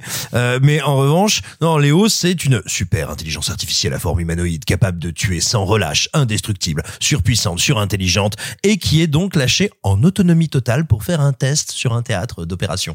Bah ouais parce que quand t'as investi 10 milliards sur une machine à tuer incontrôlable tu te dis vas-y on lui lâche les amarres on l'emmène au front et pour la surveiller on va prendre le mec qui tue des gens. Voilà. Donc à partir de ce moment-là C'est comme fais ça qu'on gagne des guerres, Simon. ah bah, je- ah bah, moi je veux dire le film a gagné la guerre sur mon cerveau mais Moi clairement. j'allais dire que c'était Dark Wally, mais tu vois. ah non, mais, ah non mais si tu veux moi c'est la première fois que je regarde un film. Tu sais il y a des gens il y a des films où tu te dis c'est un film c'est un film pour les cons. Non c'est un film fait par des cons. Non là c'est la première fois que c'est la première fois de ma vie que je vois un film où j'ai l'impression que les gens qui l'ont commis me pètent dans le cerveau. C'est incroyable mais incroyable. Et surtout il se passe un phénomène que j'avais vraiment pas anticipé. Pourtant j'ai certaines prétentions en termes d'anticipation. Eh bien non pas du tout. Moi, je, je dis à qui veut l'entendre depuis maintenant plusieurs années que Anthony Mackie est, est, est, très mauvais. Est très mauvais. Il joue, il joue comme un pied. D'ailleurs, en général, il joue pas. Il sourit vaguement. Il, il gonfle un peu les muscles et puis il court. Et, et donc voilà, c'est un très mauvais comédien. Et mais en fait, j'ai compris qu'il y avait un espèce de phénomène chimique qui se passait avec avec lui, que le film illustre, qui est assez fascinant. C'est-à-dire que d'habitude, il est dans des films qui sont meilleurs que lui. Je précise que le type joue chez Marvel, donc faut vraiment qu'il soit mauvais pour jouer dans des films meilleurs que lui, tu vois. Des mineurs? Voilà, euh, je- je- non, Il ne joue dans- pas dans des mineurs. hein. Enfin, je t'en prie, c'est illégal de jouer dans des mineurs. Mais euh, Waouh Il m'a fallu un moment parce que vraiment là je l'ai sous les yeux hein, quand même qui joue dans des mineurs, tu vois. Et Je dans. 8 Miles. Je. Dans des mineurs non, des je vais pas expliquer cette blague. C'est illégal de jouer dans des enfants, dans des mineurs. Waouh J'étais sur le jeu. oh, Marc 20 siècle. bref, bref, oui, voilà. Donc, euh, et Mais l'humour de Sylvain est nul. Non, mais ce qui est incroyable dans, dans Zone Hostile, dont j'ai longtemps cru quand les gens m'en parlaient, qui s'appelait The No Style, euh, c'est véritablement, tu veux, c'est voilà, c'est c'est une espèce de truc turbo débile dont la seule ambition c'est je vous le disais de rendre moins mauvais Anthony Mackie c'est-à-dire que le film est tellement con que lui paraît intelligent et effectivement il y a des moments où tu fais non c'est vrai euh, il comprend ce qui se passe moi aussi, hein, mais lui, il comprend ce qui se passe. et là où ça, et là où ça devient en revanche un truc complètement nul, mais relativement intéressant, je pense que c'est le film que j'ai vu qui le plus euh, s'échine à recycler, repomper et, et vraiment euh, avaler sans mettre les dents les codes du euh, FPS et du euh, Battle Royale. Mais vraiment, c'est incroyable. C'est-à-dire que euh, on te dit ouais, c'est l'Europe de l'Est, il y a des Ukrainiens et des Russes. Euh, non non, c'est un entrepôt derrière à côté de Garchizy avec un peu de smog et puis littéralement des mobs qui arrivent et qui font genre "Eh bonjour les robots, pom aïe." Et on te parle d'un méchant, il est, pas caractérisé, tu le vois 15 secondes. C'est, très étonnant, mais même dans le, découpage des plans, t'as l'impression de regarder une kill cam. Alors ça ne fait évidemment pas un bon film, loin s'en faut. En revanche, ça en fait vraiment. euh, c'est une expression que j'aime pas employer parce que j'ai toujours eu l'impression qu'elle était un peu fausse et que c'était vraiment du fantasme de, de journaleux paresseux.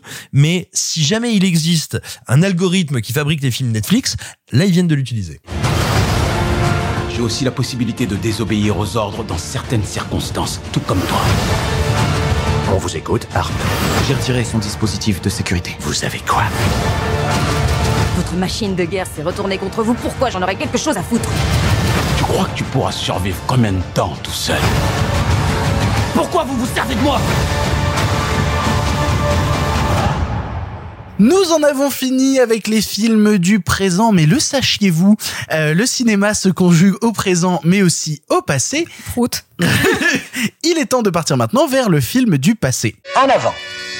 À cette époque, vous le savez, le cinéma était en noir et blanc. Mais nous avons préféré mettre un peu de couleur. Monsieur Mézeret, au nom du patrimoine artistique français tout entier, je vous dis merci. Mais enfin, tout ça, c'est le passé.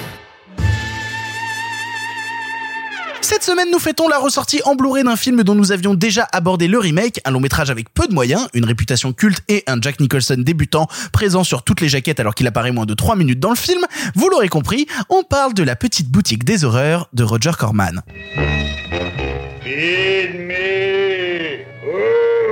Oh, take it easy, Dracula. What do you think I'm carrying here? My dirty laundry?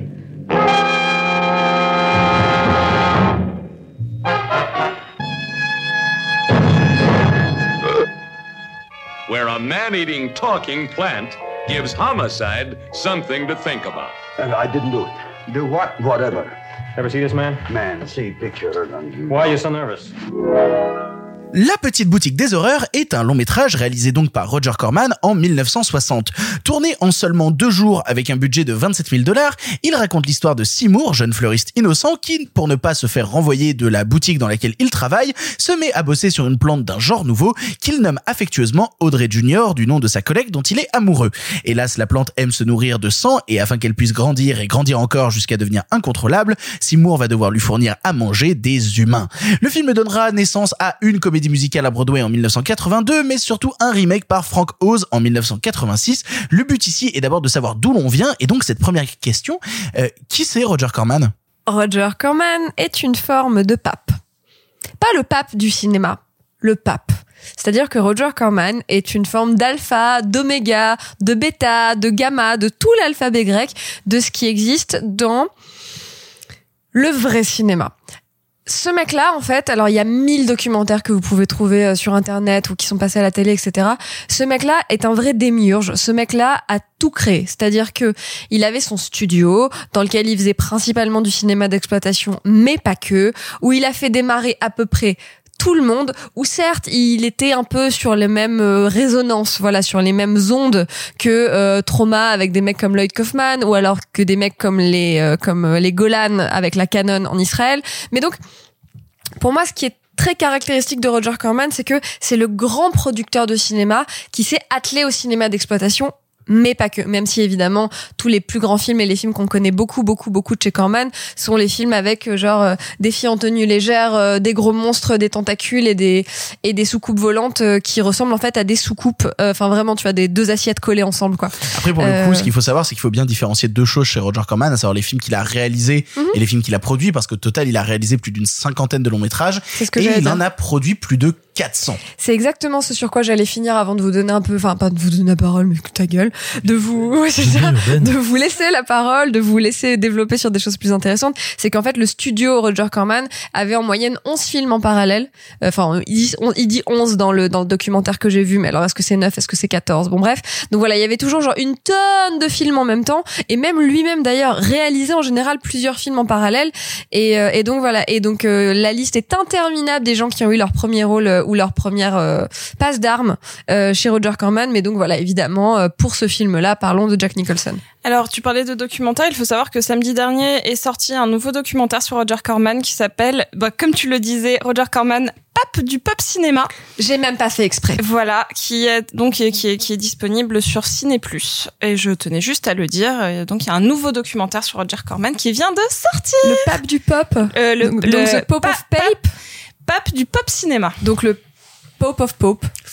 Exactement. Oh putain, pas mal. Le Pope of Pop. Tu Et tu parlais de tous les, tu parlais de tous les gens qui a lancé euh, Roger Corman. euh, Je m'étais fait une petite Il y a liste. Carmen Electra notamment. Moi, ça me fait rire. Non, je parlais, je parlais plutôt de cinéaste. Il a produit un des premiers longs métrages de Martin Scorsese. Il a produit un des premiers longs métrages de Ron Howard, de Francis Ford Coppola, de Joe Dante, de Jonathan Demme.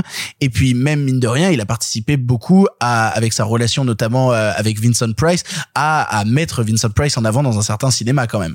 Oui, et puis, attends, comment il s'appelle Le long métrage de Ron Howard qui produit, il s'appelle Grand Theft Auto. Ça, Oh ça te donne une idée quand même Bonjour de l'impact, du rayonnement culturel démentiel de Roger Corman. Le pape. Mais oui, et C'est pour ça que j'ai pas dit le pape du cinéma, le pape tout court. Et même si techniquement la série B existe avant Roger Corman, cette idée de la série B et de la série B d'exploitation, c'est quand même lui qui va la cristalliser. Lui, en gros, qui va dire à de jeunes cinéastes, en plus des films que lui dirige, il va dire à des jeunes cinéastes, grosso modo, hein, euh, tu veux faire ça, si ça me coûte pas plus de temps et si t'es capable de le faire tenir dans ce calendrier-là, vas-y mon gars. Et, et ça donne du coup une école de la créativité complètement démentielle, une espèce de générosité et de, et de folie dans la façon de créer les films qui est très intéressante. Et il faut voir par exemple, c'est c'est une espèce de version, j'ai envie de dire, volcanique de notre Jean-Pierre Mocky. Et je dis ça parce qu'il avait une manière de produire les films. Là, on, on a pris comme prétexte, parce qu'il va ressortir, et puis il faut le regarder, c'est une curiosité, La Petite Boutique des Horreurs, il va ressortir en vidéo chez nous. Par exemple, c'est un film qui est fait, comme souvent le faisait Mocky en France, qui est fait au cul du camion. Qu'est-ce que c'est un film fait au cul du camion? Bah en gros, c'est euh, un autre long métrage que le vôtre a organisé son tournage et euh, s'est dit pour être un peu large, pour pas risquer d'avoir de problèmes, notre tournage il va du temps au temps. Et puis bah parce qu'on est prévoyant, on arrive à terminer un peu en avance. Bah dans ce cas-là, vous faites votre film au cul du camion, vous allez voir les types qui ont fini en avance, vous leur mettez un petit bifton et vous leur dites eh, je te promets, je te promets frère, je vais pas casser le matos, mais vas-y, sous-loue-moi ton matériel. Et c'est comme ça qu'on se retrouve à faire plusieurs films en même temps, sur plein de plateaux en même temps, pour moins cher que le prix original, avec aussi des comédiens, des fois, qu'on payait au prix du camion, enfin des figurants, des trucs, c'est incroyable. C'est une économie de la démerde, de l'énergie qui est démentielle. Et puis, tu parlais, C'est passionnant. Essayez de trouver des docus euh, sur le bonhomme. Vraiment, c'est si vous si vous avez envie de faire du cinéma, si vous vous intéressez au cinéma, vraiment c'est c'est quelque chose qui est entre euh, entre Plaido et Star Wars, quoi, littéralement. Et, et pour le coup, tu parlais justement de au cul du camion. Là, c'est pas tant au cul du camion d'un autre tournage, parce qu'en fait, euh, pour parler plus précisément de la petite boutique des horreurs, dont on va vous parler après, mais il faut quand même resituer le bonhomme et il y a pas mal de choses à dire sur son cas. En fait, euh, il a utilisé des décors d'un autre de ses longs métrages qui s'appelle Un baquet de sang, qui lui a été tourné en cinq jours pour 50 000 dollars. Et en gros, je pense qu'il devait lui rester le matos pour deux jours. C'est le week-end qui suit. Il s'est dit putain, on a deux jours, tournons un autre film. On prend 25 000 dollars, donc la moitié du budget de mon film précédent. c'est le principe du cul du camion. Là, c'est c'est sous. Mais Ah ben, tu vois, et- il reste, il reste durable. On refait un truc avec. Ah, totalement. Et en fait, à la base, il devait même pas tourner la petite boutique des horreurs. Il savait pas trop ce qu'il allait tourner. À la base, il devait tourner une comédie musicale qui s'appelait Cardula et qui était une euh, comédie euh, qui parodiait en fait Dracula et donc du coup je trouve ça drôle que il devait tourner en deux jours une comédie musicale qu'au final il a tourné la petite boutique des horreurs qui est devenue plus tard une comédie musicale je trouve que la boucle est bouclée quand C'est ce même que j'allais dire. Excellente transition sur le fait que celui-ci n'est pas une comédie musicale. Tout à fait. Et, euh, et pour le coup, moi j'avais plus un, questionnement là-dessus. Alors tu parlais de, du, du rayonnement euh, du monsieur et tout dans sa façon de produire des séries B. On lui doit notamment aux États-Unis la diffusion d'auteurs étrangers. C'est grâce à lui qu'aux US, on a eu notamment la présence de Truffaut, la présence de Fellini, la présence de Bergman. C'est lui qui a distribué ce genre de film-là et qui a permis euh, un certain rayonnement. Et pour le coup, moi la question que je me pose, parce qu'on parle de la méthode Roger Corman et ce genre de truc-là, c'est une méthode qui a disparu en fait. C'est une méthode qui n'existe plus dans le Alors, cinéma actuel. Moi, j'ai l'impression que l'evil version euh, de Roger Corman, c'est Jason Blum en fait. genre, je me fais la ré... non, genre. alors, On est sur le retour des mains qui font des gestes Mais- qui disent mais- non, je, pour ça que je parle d'evil version. Mais en fait, juste le truc de dire, bah, de produire des films avec un tout petit budget et des tout jeunes auteurs en- et pour faire Ouais, du genre. mais sauf que lui, c'est vraiment 20 000 balles de jour, tu vois. Bah, tu sais, euh, la, la base des Blumhouse, c'est quand même un ou deux millions. Je sais que Ouais, mais c'est c'est beaucoup. industri- c'est industrialisé et c'est Non, mais très, lourd, très lourdement commercialisé derrière. hein. non, mais je sais, mais c'est un du drive-in. Non, non, non, c'est trop mignon, t'as raison. Mais là, on est euh, vraiment sur du cinéma de drive-in. En plus, c'est marrant, c'est le, c'est l'époque où aux États-Unis, ils en parlent un peu dans Ed Wood de, de, De Tim Tim Burton. Burton. C'est l'époque, où- euh, l'époque où aux États-Unis, les films sont pas du tout faits pour l'ensemble du territoire, en fait.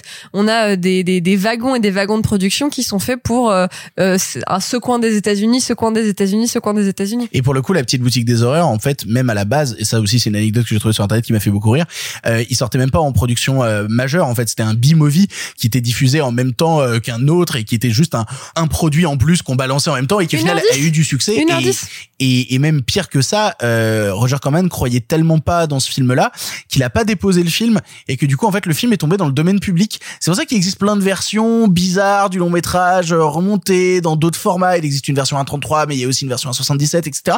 En fait, c'est parce que le film est tombé dans le domaine public, donc les gens ont fait un peu ce qu'ils veulent tellement ils y croyaient pas et le film a marché. En fait, je parlais de manière de faire qui est disparue parce qu'on se faisait la réflexion tout à l'heure, on regardait la fiche Wikipédia de, de Roger Corman avec euh, avec Marc et on se faisait la réflexion, putain, il est ultra prolifique dans les années 50, dans les années 60 et à partir de 70, c'est fini. Qu'est-ce qui s'est passé dans le cinéma américain pour que soudainement tout s'arrête, tout s'arrête instantanément? Bah, l'essentiel, comme, comme Corman fait l'essentiel de sa carrière dans les années 60 en tant que réalisateur, euh, c'est le moment où il contribue à lancer, et on a parlé tout à l'heure, une génération de cinéastes qui va faire partie euh, du qui va émerger avec le nouvel Hollywood. T'as mentionné Scorsese, t'as mentionné Coppola, et le truc c'est que je pense que c'est des cinéastes qui vont faire passer une forme de cinéma indépendant au premier plan, une forme de cinéma indépendant qui va être mieux produit aussi, parce qu'à un moment du nouvel Hollywood et ça va être la tragédie du nouvel Hollywood, c'est que le, ça va être une- un cinéma qui va être réapproprié par les studios pour le pire ou pour le meilleur, parce que ça va évidemment donner euh, la porte du paradis ou ce genre de choses. Bref, fin de la parenthèse, mais qui je pense est un cinéma qui laisse peut- peut-être aussi moins de place au, au vrai cinéma des indépendants des francs-tireurs qui évidemment continue à être exploité dans les années 70 dans les grindhouse des trucs comme ça. Mais mais peut-être peut-être pas avec la même force ou peut-être pas de manière à faire émerger des créateurs d'émurge que pour reprendre l'expression de Clara comme euh, comme euh, Roger Corman. Donc il y a vraiment ce truc très générationnel qu'en même temps touchant parce que c'est c'est tout condensé sur une décennie. Il fait quelques films dans les années 70 il fait quelques films dans les années 80 mais c'est très sporadique. Il y a son dernier film qui s'appelle Frankenstein and Bone qui est une sorte de relecture Frankenstein bizarroïde modernisé c'est à voir pour la curiosité plus qu'autre chose. Euh, mais euh, mais donc ça rend euh, voilà ça rend le le personnage de Corman touchant parce que c'est un propulseur du coup. Et c'est un propulseur qui l'a fait j'irai pas à ses dépens parce que je pense que l'empreinte qu'il a laissée euh, comment dire euh, lui consacre aujourd'hui une certaine gloire je pense pas qu'aujourd'hui ce soit un type qui est méprisé je pense qu'aujourd'hui on commence à reconnaître Il a eu un Oscar d'honneur il y a quelques années d'ailleurs. eh ben écoute, tu me l'apprends et, euh, et et ses mémoires ont été publiées, republiées récemment en France par Capricci. C'est une mémoire qui s'appelle euh, Comment j'ai fait 100 films sans perdre un centime. Mais euh, Ah, foutu américain de merde. non mais bon, voilà. Non mais bien sûr, non mais j'adore. Non, mais- Mais euh, mais mais mais donc tout ça pour dire que oui, c'est c'est et, quand on regarde ces films produ- ces films de grands cinéastes produits par lui, genre pour Sco- pour Scorsese, il a fait Box, enfin l'inverse pour pour Corman, Scorsese a fait Boxcar Bertha qui ressort aussi bientôt en Blu-ray, donc vous pourrez le revoir en version euh, haute définition. C'est c'est un film qui est aussi fait avec trois bouts de ficelle. Néanmoins, c'est là qu'on se rend compte aussi le talent d'un côté des grands producteurs et de l'autre côté des grands réalisateurs d'être capable de composer beaucoup avec pas beaucoup. Bah, euh, pour le coup, tu dis pas beaucoup. Moi, ça, ça, ça a pas pu m'empêcher de me rappeler, mais évidemment que je pense que c'est un hommage et que je vais pas réinventer la poudre en disant ça. On a parlé il y a, il y a quelques mois de Panic à Florida Beach.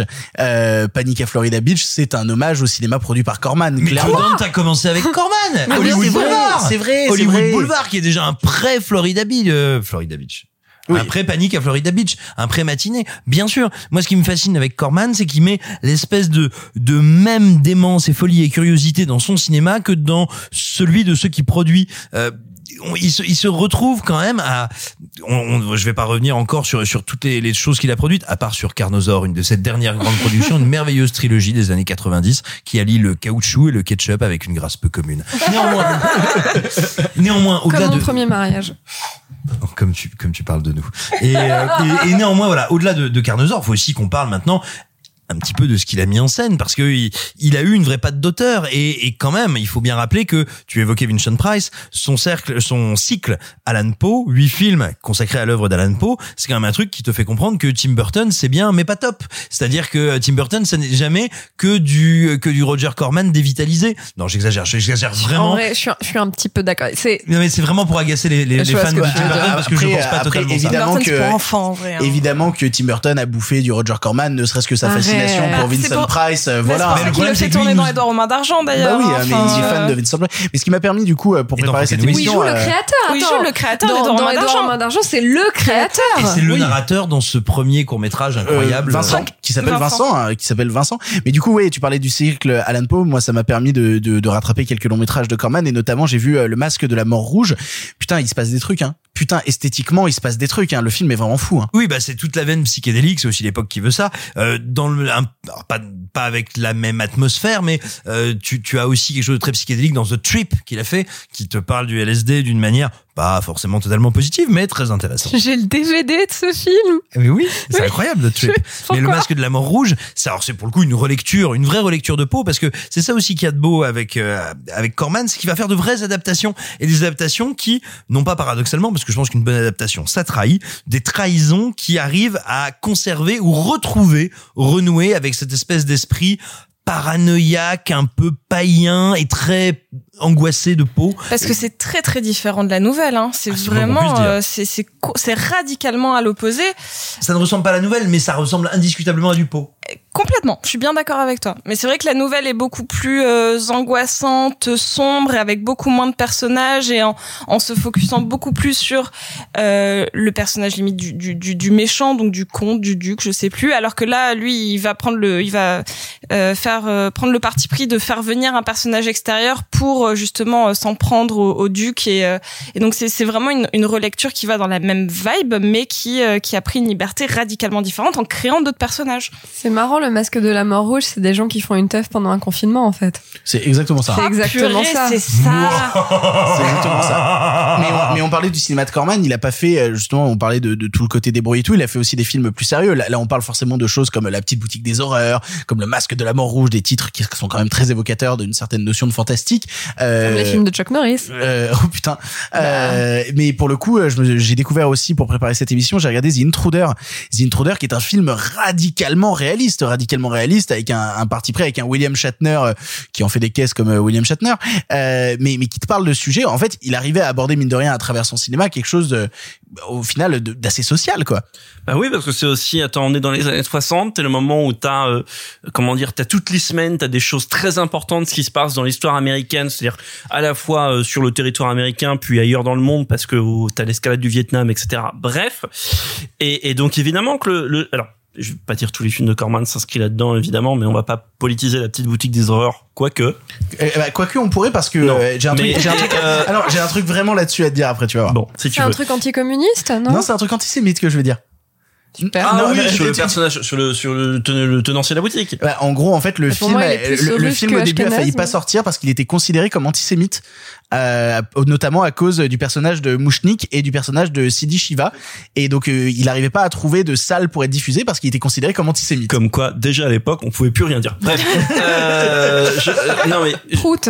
je continue. Non mais juste pour re- rebondir sur The Intruder parce que profitez-en parce que The Intruder fait partie des films de Corman qu'on reprofité récemment de l'exposition. C'est ressorti au ciné. Il y a un Blu-ray donc il y a pas d'excuse pour le c'est voir Carlotta qui en l'a- bonne qualité. C'est Carlotta qui l'a en distribué. 2019. Et euh, et c'est un film absolument euh, remarquable dans ce qu'il raconte. Donc c'est l'histoire d'un fouteur de merde, de fouteur de zizazi, zizanie pardon, qui arrive dans une petite région Comme chanteuse. États-Unis euh, pour euh, euh, comment dire créer une insurrection raciste, qui crée crée une insurrection raciste dans cette petite ville.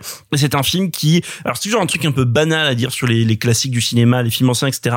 Mais euh, je, je vais le dire, tant pis. C'est un film qui est remarquable d'actualité, qui est remarquable de force en fait sur ce qu'il arrive encore à, à raconter sur la naissance, l'entretien d'un d'un- d'une pensée, d'un mouvement raciste, et de se dire que c'est ce type-là qui a fait, euh, on va dire, tout ce qu'on a comme imaginaire de B-movie, de fantastique des années 60, et qu'en même temps il fait ça avec William Shatner, futur interprète de Captain Kirk dans Star Trek, c'est extrêmement fort, et en même temps c'est extrêmement connecté, parce que quoi de plus grand comme personnage horrifique, comme Boogeyman des années 60, que le meneur, le meneur ultra raciste, qui va créer un film d'horreur vraiment pour les habitants d'une petite ville américaine. C'est même un film qui est incroyablement visionnaire parce que il va avec des décennies d'avance à rebours, vous savez, de tous ces films à la Green Book qui essaient de te dire genre, tu sais, deux hommes différents qui apprennent à se connaître, ça sauve l'humanité. Et ce qui est moi une position que je trouve, on va dire, au minimum datée et au pire un peu insupportable, mais mais surtout ça c'est intéressant parce qu'il va au Sauf si c'est Pierre Woodman. évidemment. Mais avec 40 ans d'avance, il va au devant de, de cette position-là. Et mieux encore, il te montre non pas la réticence au changement, qui est un truc qu'on peut tous entendre, qui est très facile à faire rentrer dans un canevas classique, genre oh là là non, je suis intolérant et raciste, je ne veux pas changer. Oh finalement j'ai rencontré l'autre et maintenant ça va. Non non, il montre ce qui se passe après le progrès de la loi. Parce qu'on est dans une petite ville où on vient de faire passer le fait que euh, bah, des, lycé- enfin, des lycéens, des adolescents noirs allaient avoir le droit d'aller dans le même lycée que les blancs. Et on te montre ce qui se passe après. C'est-à-dire le moment en fait tous les blancs disent très calmement, en fait on n'a pas envie. C'est la loi, mais on n'a pas envie. Et la frontalité avec le film, avec lequel, avec laquelle le film regarde ce problème-là, l'absence totale de phare et de et de, on va dire de, de politesse avec laquelle il traite cette question, et le fait qu'ils disent, mais en fait le vrai problème, c'est la désinformation. C'est une certaine forme de violence dominatrice, blanche, masculine. De fake news. Oui, c'est ça, de désinformation et de fake news qui arrivent non pas avant le progrès, mais pour transformer le progrès en matière incendiaire. Je trouve que c'est incroyablement brillant. Mais il serait peut-être temps quand même, parce que ça fait 15 minutes qu'on parle d'autour sans aborder la question de, euh, de, de, de la petite boutique des horreurs, euh, vu que c'est quand même le film dont on doit vous parler aujourd'hui. Le film a été présenté en hors compétition à Cannes en 1960, donc c'est-à-dire après un début où le film devait pas sortir parce que problématique ou quoi, le film est présenté hors compétition. Et euh, comme je vous dis, bah, j'ai maté plusieurs films de Roger Corman pour préparer euh, pour préparer tout ça, et j'ai pas pu m'empêcher de me dire devant la petite boutique des horreurs que c'est quand même très mineur comme long métrage. Enfin, sans, bien. sans- sans être, euh, ah, tu dirais carrément c'est pas bien toi. Non, bah, non, j'exagère. naïf. Je, je suis d'accord, c'est pas un de ces films qui a le mieux vieilli. Il me passionne pas. Ben, en, en, en fait, euh, je, je pense qu'il souffre aussi peut-être du, du fait que euh, on connaît le remake, on a abordé le remake et que le talent de Frank Oz en a fait quelque chose de, de complètement pété qui va tellement plus loin que l'original, ce qui fait que quand tu regardes l'original, tu peux pas t'empêcher de te dire euh, quand même il manque un truc. Hein. En fait, le film est mineur, mais le dispositif, le, le concept est tellement cool. Tu vois, c'est un petit gars, euh, bon, euh, c'est un peu un bolos, c'est un peu une vicose, c'est un peu un troisième truc en hausse. euh, je sais pas, aidez-moi, bon bref. Un nonos. Un nonos, voilà, c'est un peu un nonos. Et, euh, et tu vois, et un peu pour aucune raison, il se retrouve avec cette plante, et il s'avère que pour aucune raison, elle elle entraîne la gloire de sa boutique et en fait finalement elle mange des gens et ça enfin en fait le dispositif est trop cool tu vois cette plante qui dit feed me say more en fait voilà le, le dispositif est trop cool et en fait pour moi ce film a eu en fait je crois un coup de bol qui est de, de, de devenir culte, d'être adapté, etc. Parce qu'en fait, c'est juste une excellente idée et qui en fait a eu un coup de bol. Je dirais que le film fait quand même la performance de durer 75 minutes et quand même 15 minutes de trop. Ce qui est quand même assez, assez incroyable, qui est un film de 75 minutes qui est mal rythmé. Bon, indépendamment de ça, ce qui est intéressant dans le film, et là du coup je vais par un peu paraphraser ce qu'a dit ce qu'a dit Clara, c'est que l'idée est tellement bonne, c'est que d'un côté on se dit oh là là Frank Oz pour son remake 20 ans plus tard, un peu plus que ça même. En fait, d'un côté on se dit putain il a rien réinventé, tout est là. Et de l'autre côté, on se dit, bah non, en fait, il a tout réinventé, tellement chacune des petits trucs à peine évoqués par le film, il l'a pris et il en a fait un truc euh, beaucoup plus large, beaucoup plus grand. L'exemple le plus typique étant le docteur, enfin le C'est ce que j'ai dentiste, dire, le dentiste. euh, qui euh, dans le remake est interprété par Steve Martin, où il lui a créé toute une toute une histoire à lui. Et il en a fait un personnage euh, Bah, le fait que c'est le mec d'Audrey alors que c'est même pas évoqué dans Exactement. Mais de l'autre, en même temps, on se dit, tout est là. C'est-à-dire, le Seymour, au fond, euh, joue presque, enfin, c'est le même personnage qui est joué de la même manière. Euh, ça, la, la fameuse Audrey, bah, exactement pareil. Alors, peut-être il y a une différence au niveau du personnage un peu différent de Gravis Mouchnik, le, le, le propriétaire de la, de la petite boutique des, Ah bah, fameuse petite ah bah, boutique disons qu'il reste moins longtemps dans le remake quoi. Voilà. Il a pas le temps vraiment de s'amuser et Euh, d'être beaucoup présent. Là, là, on sent qu'il est un peu plus au centre du film. Je trouve qu'il a deux trois passages quand même assez rigolos, même si bon l'acteur en fait des caisses. C'est facile, hein. ça vole pas haut. Euh, je me moquais un peu du film en disant que ça dure 15 minutes de trop. C'est un peu vilain parce que bon, on connaît les circonstances de production du film.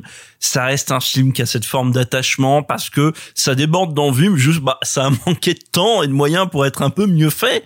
Mais c'est quand même marrant de voir à quel point, mais, mais du coup, c'est au fond représentatif de toute la carrière de Corman, à quel point il y a les graines de quelque chose de beaucoup plus grand qui sont là. Et ça, c'est quand même très stimulant à regarder. Ouais, mais on parlait du côté social de Corman. C'est marrant de voir qu'il y a toute une partie de, du social qui arrive dans le film de Frank Oz, notamment sur tout le rêve qu'a Seymour de former avec Audrey une imagerie de maison bien proprette, de famille tout totalement issue du mythe américain, etc. Qui sont en fait toutes, tous des questionnements sociaux qui, ne sont, qui sont complètement absents en fait du film de Corman. Absolument, mais mais c'est là aussi où réside à mon sens la grandeur de Corman. Et tu as employé le mot stimulant, mais c'est ça. Il fait un espèce d'électrochoc de style qui est complètement libérateur dans le cinéma américain, mais dans le cinéma mondial aussi. Tu regardes La Chambre de la torture. La Chambre de la torture, c'est pareil, hein, ça dure 1h20. Tu te dis, euh, je sais pas pourquoi, mais il y a une demi-heure de trop. Pourtant, ça m'a plu. Le climax est dément, c'est incroyable. Bah, t'as l'impression que dans ce film, quelque part de manière embryonnaire, t'as tout le cinéma de Lucio Fulci, t'as toute cette envie euh, qu'il va y avoir dans la longue nuit de l'exorcisme, qu'il va y avoir dans l'emmurée vivante, d'un espèce de gothique crapoteux comme ça. Et ben c'est là. Mais t'as aussi le cinéma de Tarantino, t'as as aussi tous ces trucs là. Et, et tout d'un coup, Corman, t'as l'impression que avec une espèce de décomplexion affolante, avec une créativité démente qui n'allait pas sans les aléas de ces productions faites rapidement, voire dans la précipitation, voire dans l'amateurisme, donc avec des ventres mous, avec des défauts, avec des côtés ridicules, avec, avec un carton pâte évident, et ben néanmoins, il y avait là-dedans une énergie et une liberté qui a été qui ont été ultra inspirantes. Et je rebondis même sur ta liberté. Il y a un truc qui est qui est Rebondis sur ma liberté. On en revient à Florent Pagny. Oui, on dirait vraiment une chanson de Florent Pagny encore une fois. Boing. Euh, particulièrement dans la petite boutique des horreurs, le film a une structure narrative qui est certainement une des plus incohérentes qui soit. Il y a un récit encadrant, une voix off dont on découvre le narrateur à la milieu du, au milieu du film, un policier qui enquête, qui a une euh, Qui a aucun sens d'être là dès le aucun début sens du avec film. deux trois deux trois gags qui amorcent son policier. On lui dit euh, comment ça va? Bah j'ai perdu un fils. Ah bon? Comment ça bah il joue avec des allumettes. Voilà enfin c'est un, peu la cité de la peur dans l'esprit. Les, les personnages des flics sont complètement absurdes. et mais ça va au-delà de l'absurde parce que parce que c'est ça que je trouve ça drôle, c'est cette liberté qui dit, qui s'étend notamment la liberté de ton, etc., mais ju- juste aussi la liberté narrative jusqu'à l'incohérence et que du coup on reste formellement circonspect en regardant le film en mode, c'est pas vraiment drôle, mais pourquoi pas? Et, et bah du coup je vais, mais je vais rebondir.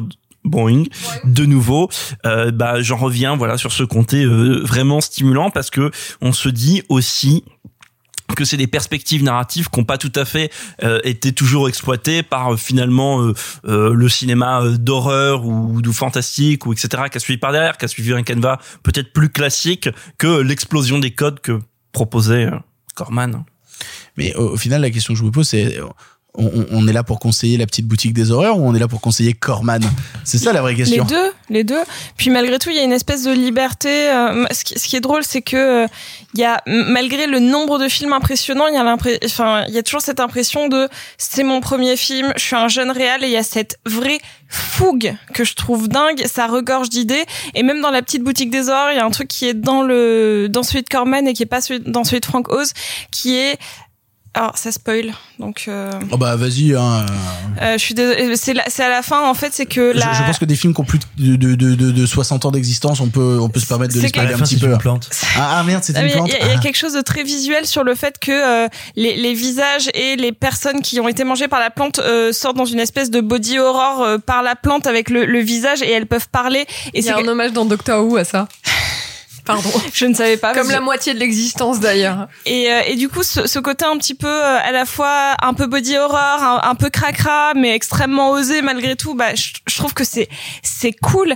Et euh, en effet, euh, le, le film est pas euh, est pas ouf et pourtant j'avais envie de dire il est pas révolutionnaire et pourtant en fait euh, si il est il est et c'est ça et en même temps parce que euh, il, a inspiré beaucoup de gens et je pense que même cette image de plante euh, bah elle moi elle m'a rappelé des, des petites choses euh, dans The Thing au final euh, donc euh, mais complètement donc euh, donc il y avait un mouvement de de, de, de plantes qui bouffent des choses donc euh, Deux choses qui s'ouvrent. de Voilà, choses qui deux choses s'ouvrent. qui s'ouvrent exactement. Donc, euh, on, on a, on a l'impression.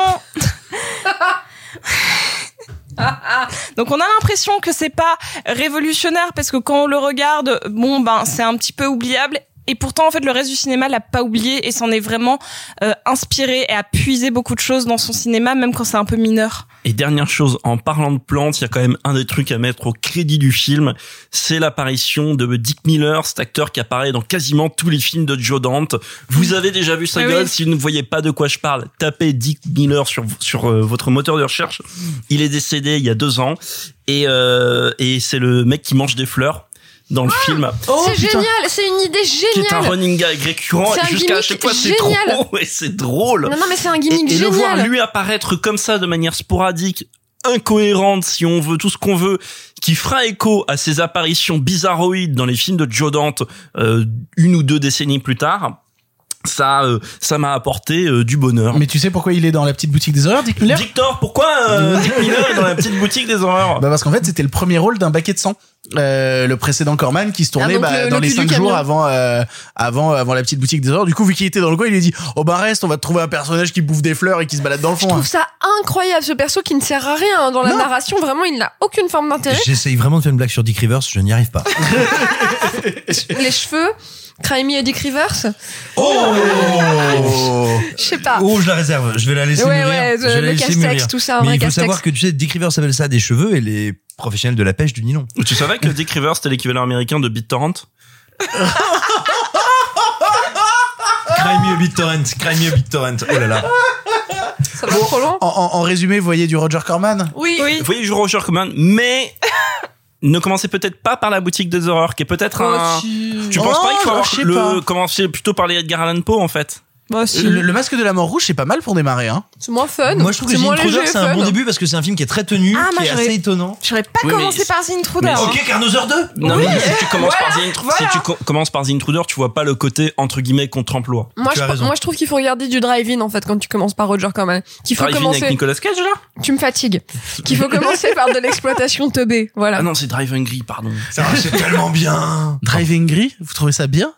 Non, non, alors je, c'est Sylvain qui a parlé. Nobody ever told me that before. Beef is better than veal. Ah, you're such a dodo. What do you call this? Chopped liver?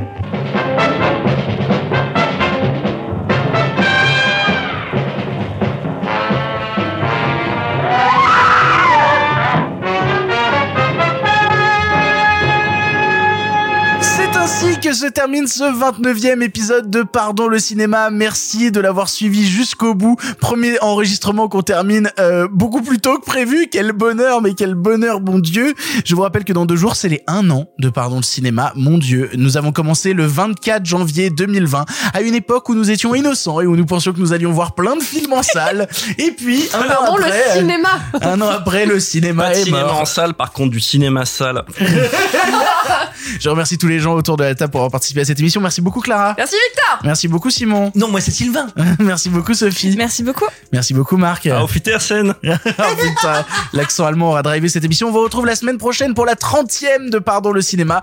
Et il va falloir que je prépare une connerie. Je sais pas encore quoi, mais il faut que je prépare une connerie pour la 30e. Est-ce que ça sera un sketch pas drôle? Je pense oui. Tu t'emmerdes. Oh, chouette. Je pense que ce sera Vivement un sketch que pas nous le drôle. Allez, à la semaine prochaine. Arrêtez, Jean, c'est fini.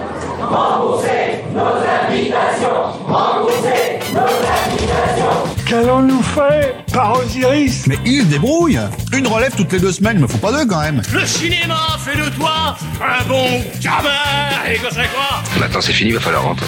Je vais aller me faire une toile. Ok, amusez-vous bien tous les deux. Bon, ça j'y compte. Bonne soirée. Merci. Have a great evening.